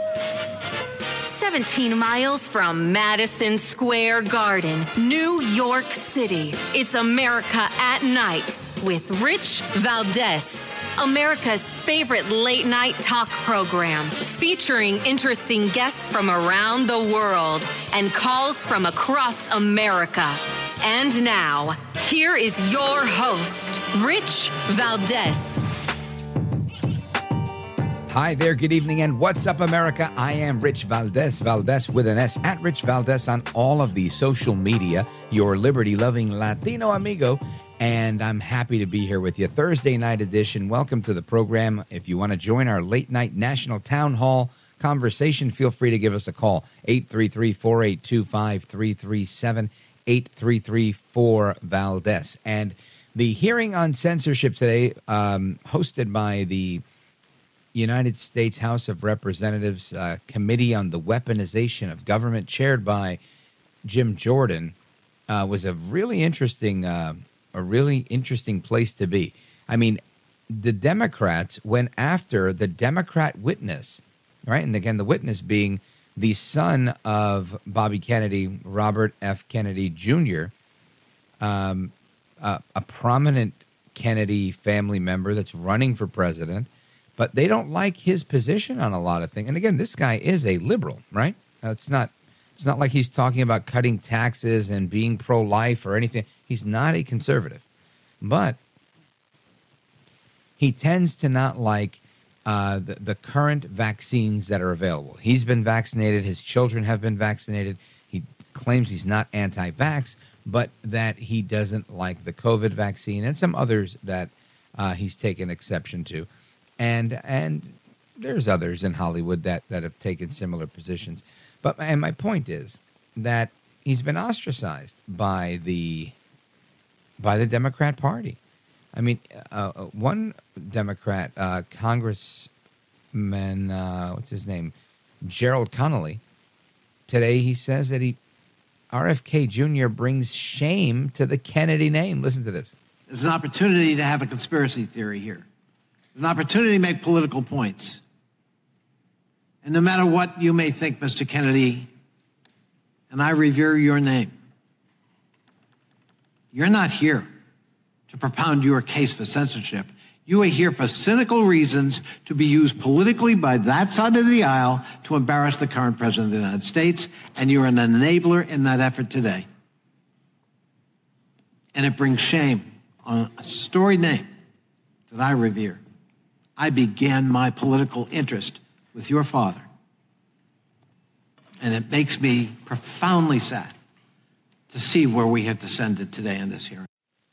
You know, this is so funny. I, how dare you play politics when you're running for president to try to embarrass Joe Biden, your opponent in the primary? Now, listen, it's not like Bobby Kennedy, or excuse me, RFK Jr. is in uh, the White House. It's not like he is uh, the attorney general. It's not like he's doing anything to uh, politicize or weaponize his governmental authority to go after Joe Biden. All he's doing is leveraging his celebrity, le- leveraging his name recognition to lend, uh, I don't know, some voice to his platform because he's running for president. Now, I'm sure people say, "Oh, don't waste your time. You don't have a shot." Well, I'm sure, I'm sure he thinks otherwise. And it, it's just interesting how they just th- that was one angle, right? That was one angle that they took where they said, "Oh my gosh, you bring shame to a name that I revere. How dare you call yourself a Kennedy? Ay bendito, right? Unbelievable the way they whine and the belly aching. Uh, but that doesn't stop there. Then you've got Representative Stacey Plaskett. And listen, closet, I am a closet fan of hers. I think that she's very effective. I think she's very well spoken. I think she's very convincing. I don't agree with what she says, and and I don't like what she says. But I just, I it almost angers me to the point where I'm like, man, you got that one. You know, where I feel like, you know, she can really fool a bunch of people because she's just sharp and and she makes a convincing argument. At least, uh, you know, initially, you know, she could sit there and tell you that the the world's gonna last for another ten days or you know, uh, like AOC, you got 12 years left, that type of thing.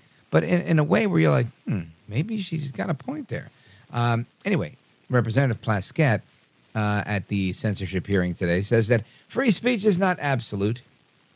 And, uh, you know, they, they want to cite the Supreme Court in order to do that. Of course, the fighting words doctrine is, is a real thing. That's not free speech. You don't have the right to free speech to say, hey, I'm going to beat the crap out of you. That's not your free speech. It's not. That's a threat. And it falls under the fighting words doctrine. You can't say, hey, you know, the, the infamous um, proverbial example of yelling fire in a crowded theater, which isn't even in the um, that case. But again, that's the example that's used quite often. And again, that's nothing to do with RFK Jr. speaking his mind on an issue that he's been very vocal about and he's and he's written about extensively. So I mean, again, I, I don't I don't agree with him on everything either. I, I disagree with him on most things, but I don't think we could say that his free speech is not absolute um, because there was nothing he was saying that even remotely touched the areas of the fighting words doctrine. Listen to Representative Plaskett. Now, many of my Republican colleagues across the dais will rush to cover that they have Mr. Kennedy here because they want to protect his free speech, that they do not believe in American censorship. This is not the kind of free speech that I know of, the free speech that is protected by the Constitution's First Amendment. But free speech is not an absolute. The Supreme Court has stated that.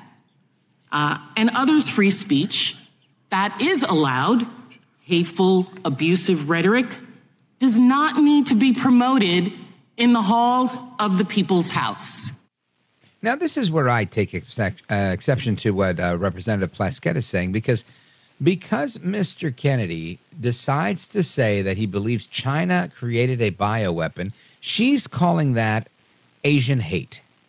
And because of, um, and I, I, honestly don't remember the context of the other, um, I think it had something to do with other ethnicities being targeted for extermination. And she's saying that that now is exter, um, uh, anti-Semitism uh, coming from Mr. Kennedy. And again, it was it was from what I could see that was not the case.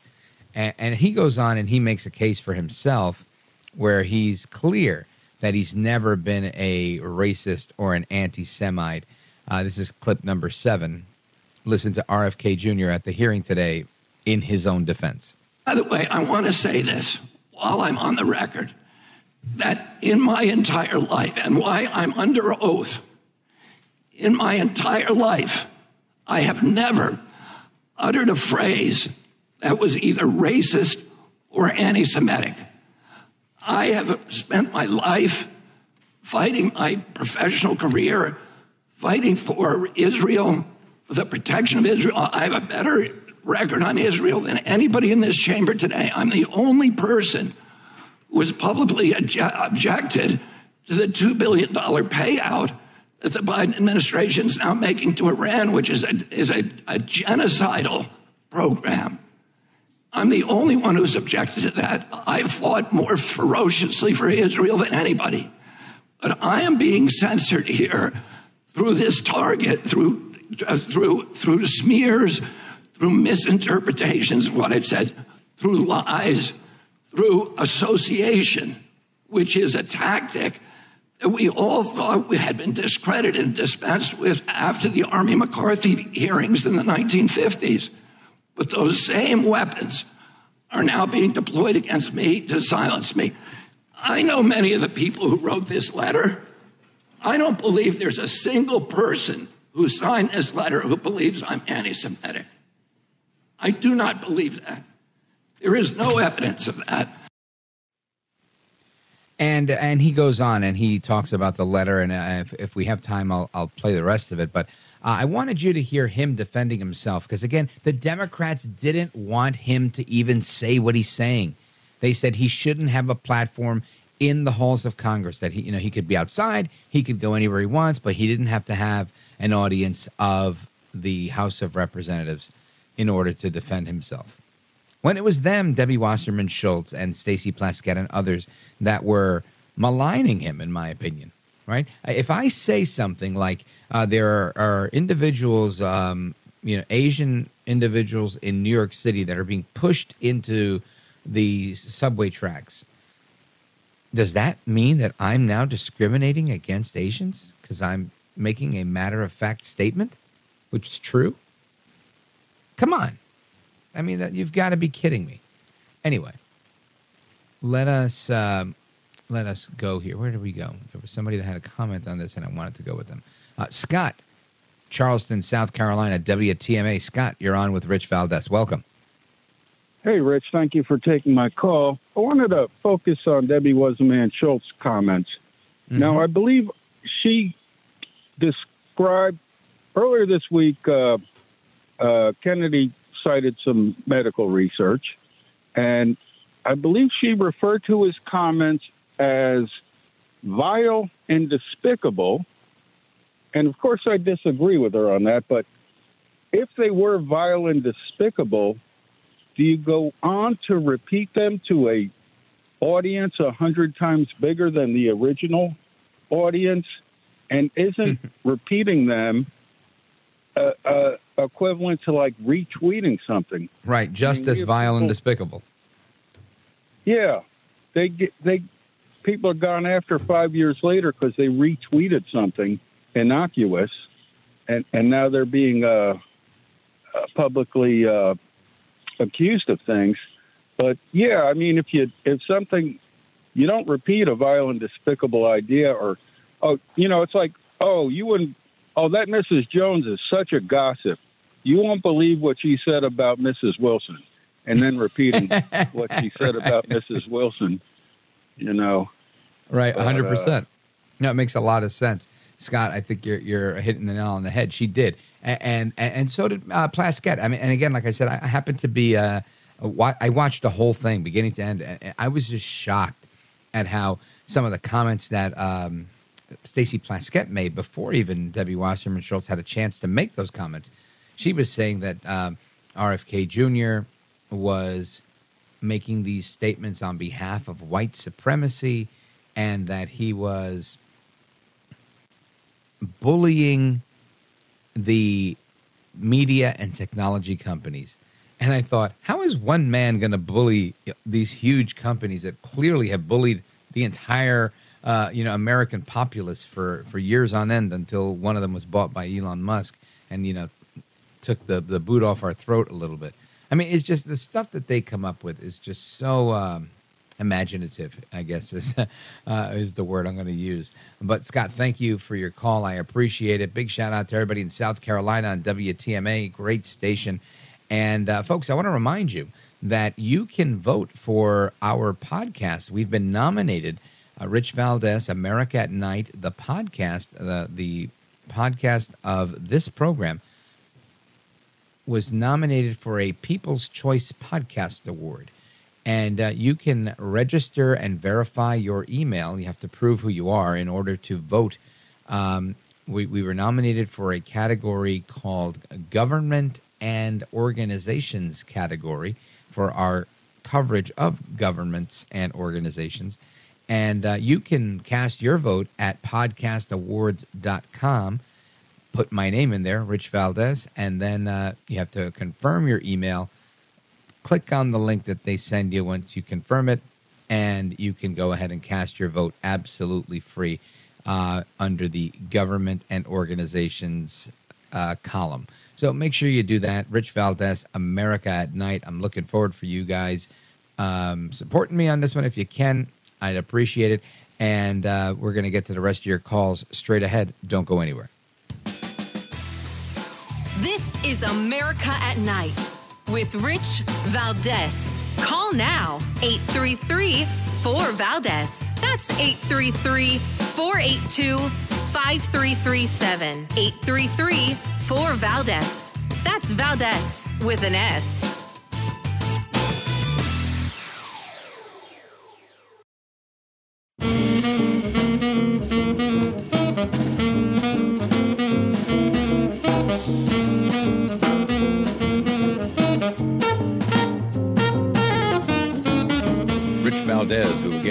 fine job and I know you'll enjoy listening to it. This is America at Night with Rich Valdez. This is a letter that many of you signed, many of my fellow Democrats. I've spent my life in this party. I've devoted my life to the values of this party. This 102 people signed this. This itself is evidence of the problem that this hearing was convened to address. This is an attempt to censor a censorship hearing. The, the, the charges in this, and, and by the way, censorship is antithetical to our party. It was, it was appalling to my father, to my uncle, to FDR, to Harry Truman, to Thomas Jefferson, as the chairman referred to. It is the basis for democracy. It sets us apart from all of the previous forms of government. We need to be able to talk, and, and the First Amendment was not written for easy speech. It was written for the speech that nobody likes you for. That's uh, again RFK Jr. in his appeal to Democrats here, about you know, defending himself after they just demonized him for, I don't know, just being who he was. And uh, I want to get your thoughts on this. Let's go to Oshkosh, Wisconsin, KFIZ, KFIZ, another great station. Uh, let's check in with Holden. Holden, you're on with Rich Valdez. Welcome. Go right ahead. Hey, uh, the last time I talked with you, it was about uh, what movie you had the best quote. And it was back in the winter months. Oh, and cool. I had said The Great Perdition. And what do you think uh, about RFK, Holden? Uh, RFK Jr. should not be running. He's not his dad. And that goes back to that final quote in the movie of Road Perdition. He's trying to be somebody that he isn't. He shouldn't even be running for president. Why not? You think he has a he's not effective at it? Trust him. I, I exactly. I don't think he can be an effective leader. I don't think he can stand forth and upright and and speak to the world. I don't trust him with with the way that he is. He he's he seems like he's a frail frail type guy, just Yeah. by the way that he talks. You know, and well, that- he has a, an ailment that makes him talk that way. But uh, but I understand what you're saying. I mean, I've been waiting for a couple of decades now for a Democrat that really gives me uh, that gravitas, that appeal, where I'm like, I'm going to vote for that guy. That that's the guy we need for president, and it's never happened to me. I've never found a Democrat that I thought, man, this guy would make a great president. Um, and I wasn't. Uh, I think Bill Clinton was. Um, I turned 18 while he was in office, so I couldn't vote back then. And again, I don't know if I would have voted for him or not, but he was a, good president on the economy. Now, Holden, who, who do you think should be president? Who, who are you putting your support behind? I'm I'm I'm a Republican. Yeah, I, I'm very conservative. You know, I, I, I appreciate what God's given. However, if we're looking on that route, you know, Trump, I think, you know, the the. Well, just tell me who you in- think, because we're going to run out of time. I I would go for Trump Yeah. over over DeSanctimonious. All right. Thank you, sir. I appreciate it. Holden, uh, calling from Oshkosh, Wisconsin, KFIZ, KFizz, KFizzle, Monizzle. All right, folks, uh, we're going to come back to your calls and more. Plus, I had these, I've been teasing these articles for days about how chronic constipation can lead to dementia and hearing aids can help you prevent dementia. Don't go anywhere. Rich Valdez.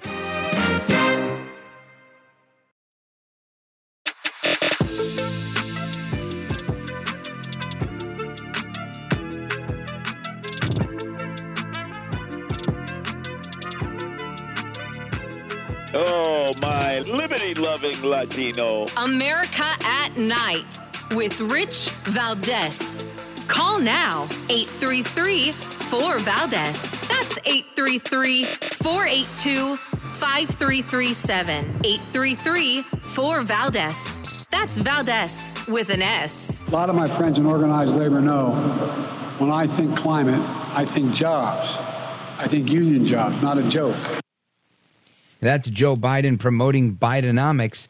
And he said, it's not a joke. Yeah, I think Joe Biden is a joke. That's just my opinion. But I'm going to tell you what's not a joke. This article that I shared with you before, and we're going to get to the rest of your calls momentarily uh, on on whatever topic you want. So just hang with me. But what I wanted to talk about was how older adults are at greater risk for dementia and they may be able to protect themselves against cognitive decline by using hearing aids.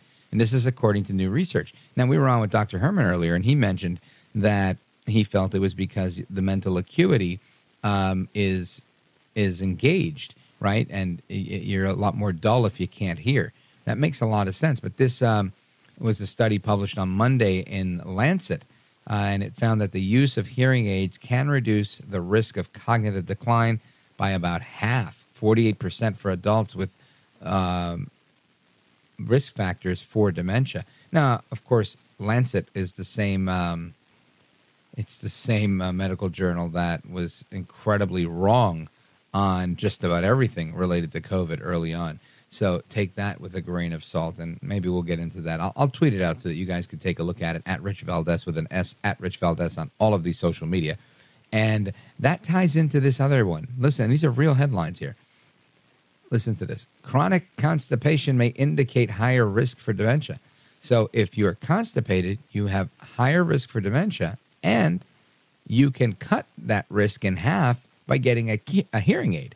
Now, that won't help you poop but at least you'll be able to hear better, if that makes sense.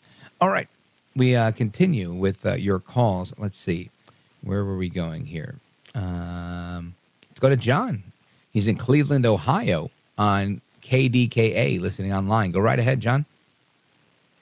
Hello. Uh, I'd like to uh, recommend uh, a search phrase that I made up out of my own mind. Uh, that is produced a plethora, I think, of uh, mind-boggling uh, information. It's called uh, it's uh, it's uh, called uh, CIA controls media to demonize countries for U.S. attacks against them, and I I think this is so one of the dirty little secrets that the media in this country is really a cause of most of our problems, and whether one is a supporter of a Democrats or Republicans, I think they're both controlled by that same uh, military industrial CIA media complex. And that uh, symptomatic of the attacks on uh, Robert F. Kennedy Jr. The fact that he has uh, attacked these wars abroad and having over 900 military bases in other people's countries around the world, whereas Russia and China have one or two, yet they're constantly portrayed as this uh, demonic uh, aggressor out for conquest of the world. Uh, well, never mind. I, am going to say, John, just because they don't have bases everywhere doesn't make um, Putin and Xi or Russia and China any better on the scale of, of being bad guys. Um, uh, but if the case that you're making is that the United States is a bad guy, or perhaps even a bigger bad guy, that that's maybe entirely true. Uh, I kind of liken it to like my brother right? Not everybody likes my, one of my brothers in particular. Not everybody likes him. They meet him and they go, "Man, you guys are related? How is that possible? He's such a this, he's such a that." But I mean, ultimately, I'm a very even-tempered guy. I'm a nice guy. Yeah, I like to have a good time. I love to joke around. Uh, but my brother's not exactly like that all the time. And ultimately, what happens is if he gets into a fight, what, what do you think happens? We're both going to get into the fight, right? So uh, even if the bad guys are in our government, what am I going to do? Start hating America? It's just not in the cards for me. I'm not going to hate America. Captain goes down with the ship, right? So, you know, if there's going to be a bad guy that I'm in for, it's going to be my bad guy, the United States. Thanks for your call, John. I appreciate it. Uh, let's continue. Let's go to Don. Don is in Reading, Pennsylvania, W E E U. Don, go right ahead. Welcome. Hi, Rich. Hey. Hey, listen, uh, I'm a long time listener of uh, talk radio. I'm 68 years old. I don't know if you remember Larry Glick. You probably don't because you're too young. Yeah. But uh, he's out of WBZ in Boston. And, you know, I've been listening to talk radio all my life. And I really appreciate you taking over for Jim Bohannon. Oh, I'm going to tell you. you what. Uh, I'm going to tell you what, you're doing a hell of a job. You're a good Thank man. You. We need more people like you on this earth, You're know Oh, God bless you, Don. I appreciate that. That's very kind of you. And the check is in the mail, pal. Don in Reading, Pennsylvania. Thank you, my man. I really do appreciate it. Uh, let us continue. Thanks for tuning in. Means a lot. Uh, let's continue. Where are we going here? Let's go to John now. Yeah, John, Don. Now we're back to John. Let's go to John in Oil City, Pennsylvania, WFRA. John, you're on with Rich Valdez. Go right ahead. Well, good, good evening there, Rich. Good to speak with you. Hello. Buenos dias. Yes, Yes, sir. Well, uh, I initially wanted to call and talk to you about uh, the movie The Sound of Freedom, but I did want to back up to what the other guy said about uh, RFK Jr. not running. I think it's a good thing being here to shake up the Democratic Party. Yeah, I, I Uh, agree with that too. I'm not voting for him, but I think it's great that he's in the race. Yeah, I think they need a little guy there to kind of give Biden a little push uh, to take the. They need like a renegade in there on the Democrat side because there's too- too many of them there in there that just drank the blue Kool Aid too much. I think. No, I think you're right.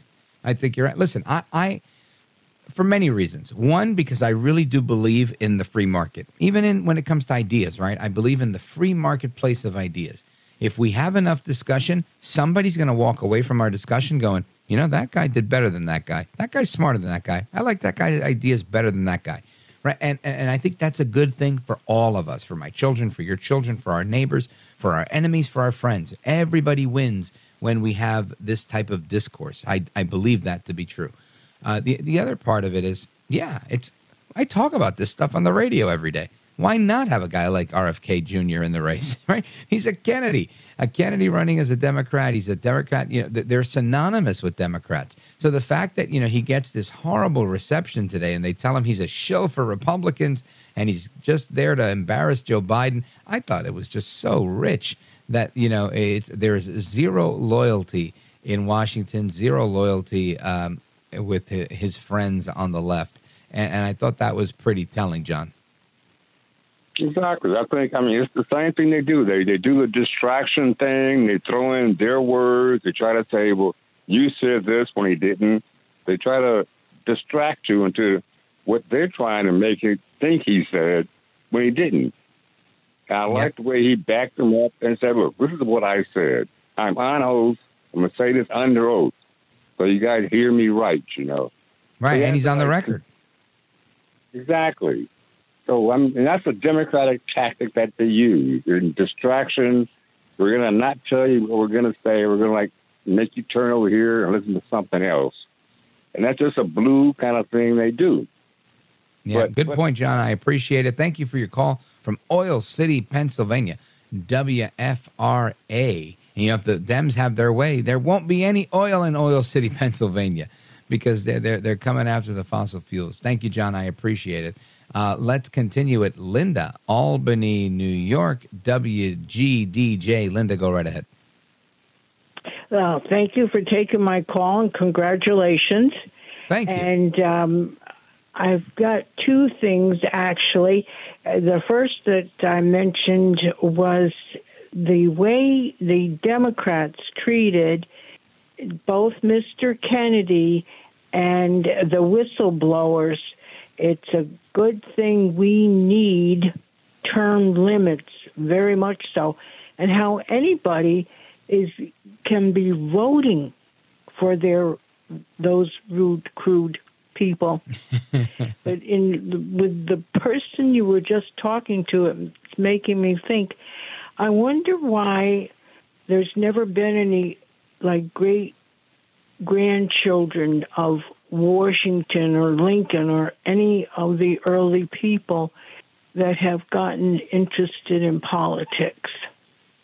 Yeah. It, well, you know, early on there were right, like the Adamses and even um, who was it? Hoover. Hoover. She's not in. She's in. You know, sort of in politics. Margaret Hoover. Uh, she she's from from Herbert Hoover. Uh, there's a few people out there, but you're right. It, it's they're not all in elected office. And, and honestly, I think people frown upon it nowadays. You know, you had the the Bush dynasty, and I think people were, were very upset with that. As much as they like Jeb, a lot of people like Jeb, and I like Jeb. I think he had his great on education policy. He was uh, he was a decent governor in Florida.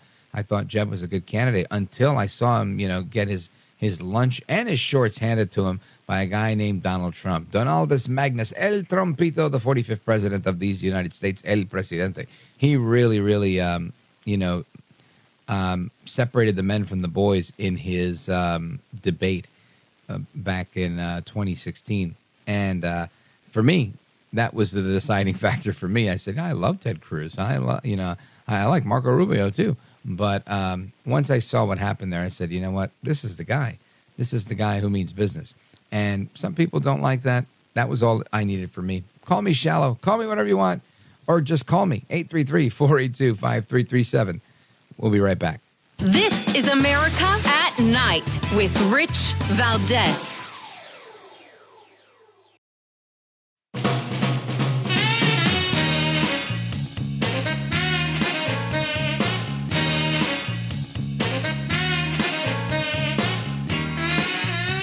I'm so glad to be on your show, Rich. It's just an amazing broadcast that I hope the rest of America listens to every day. America at Night with Rich Valdez. Go to James in Toledo, Ohio, WBBR. James, welcome. You're on with Rich Valdez. Go right ahead. James, I scared him with this beautifully coiffed head of hair that I have. All right, don't worry about it. We're going to go to Tom. Tom's in Trenton, New Jersey on WDEL. Tom, go right ahead. Hi, how are you? You're definitely the best there is in the industry. And but you were talking about the news media. Can you remember a story out of um, Norfolk, Virginia? I think it was where there was a man and women. They were a Christian couple. They were white. And they were the anchors. I don't know a lot of white Christian couples uh, that are in the news right now, other than the the, the folks that were in that case. Uh, th- what was it? Three hundred one Creative, the Supreme Court case. Um, so I, I can't say that I do, but what I can say is that, uh, and I, I follow the New Jersey new, news pretty pretty closely.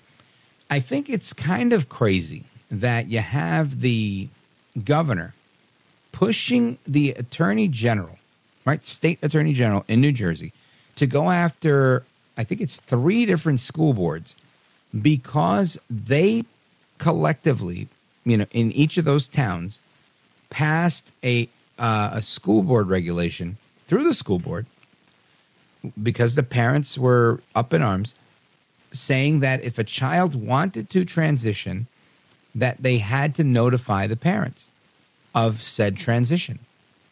And the state took exception to this and said no we're not going to do that um, and it was some of them were christian parents others were not but it wasn't on the basis of religion it was on the basis of parental rights and the parents feeling like they were being cut out of the picture where the minor child their minor child who they have um, custody of was dealing directly with the school and cutting the parent out of the equation.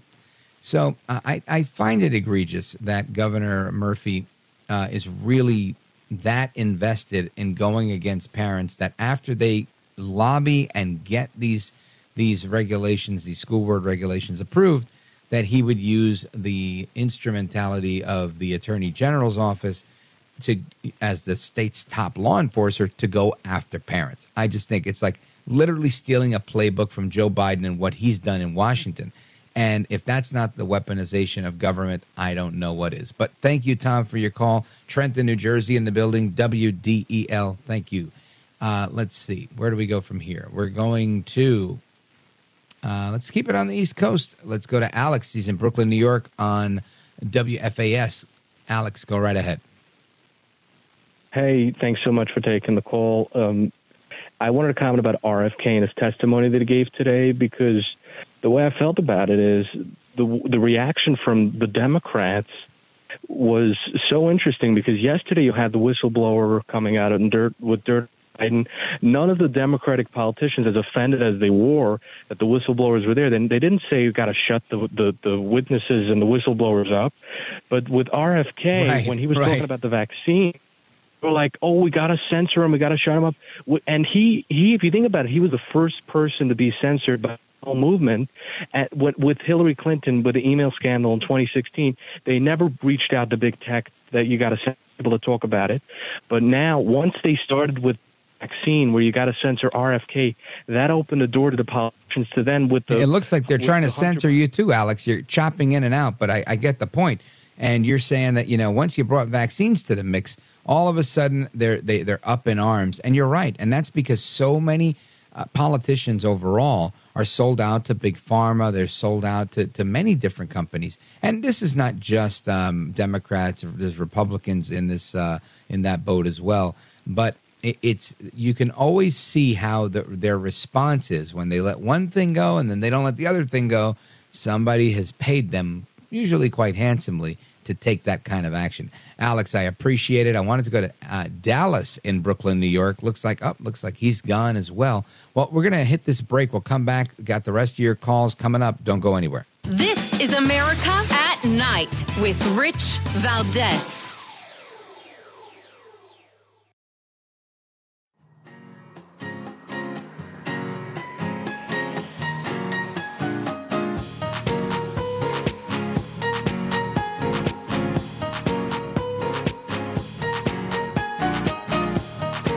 All right.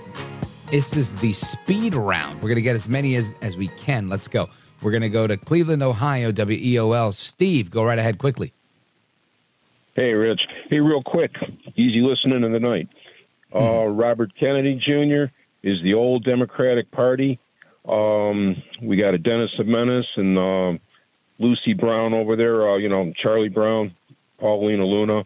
But these people, the Bible says, is what later on, like what is right is wrong, and I'll tell you what's wrong is right. But the bottom Yeah. line is, is Trump knew What's what up is down, and what's down is up, right? These guys are all over the place.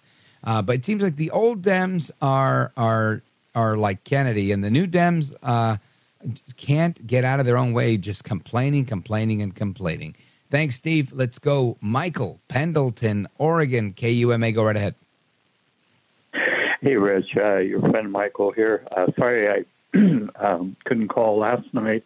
it was my birthday, so we were having Happy birthday, Michael. God bless you, my brother. Thank, uh, thank you, thank you. Um, I'll try to be quicker. Um, you know, I speak about Ukraine. The reason, explain to the listeners why I have that interest. My girlfriend of three years Oh, yeah. there, and like I said, I, I don't wish the Russians anything bad, the Russian people, but I'm concerned about my girlfriend and Ukraine people. So they, Sure. uh, there was Listen, anybody in their right mind wants that conflict to come to an end, right? We don't want it to continue. Now, there are some people that want it to continue because they maybe profit from it or they think it's right. But you know, we'll probably dedicate a little more time to this tomorrow, uh, so that we could kind of really get into this because I'd, I'd like to get your take on it. Um, so let's let's uh, Count Delacula. Make sure you remember that uh, we want to get Michael from Pendleton, Oregon, on tomorrow to, to go in depth on on uh, on Ukraine. Michael, thanks for the call, brother. I don't mean to cut you off, but the music's about to kick in, and they're going to kick us all out of here. And let's talk about serious matters here with Paul in Zanesville, Ohio. WSOY. Go right ahead. Not speed round. Okay, Rich. My grandmother loved uh, John F. Kennedy, and I believe it was because uh, she thought that he uh, prevented the Third World War.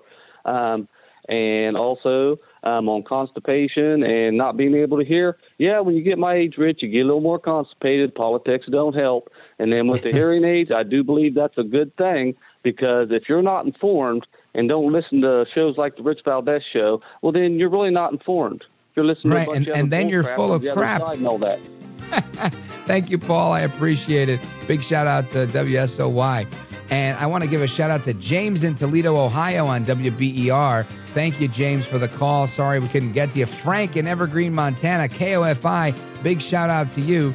Take care, good night, and God bless. Hasta la próxima. Until the next time, I am Rich Valdez. We'll do it all again tomorrow.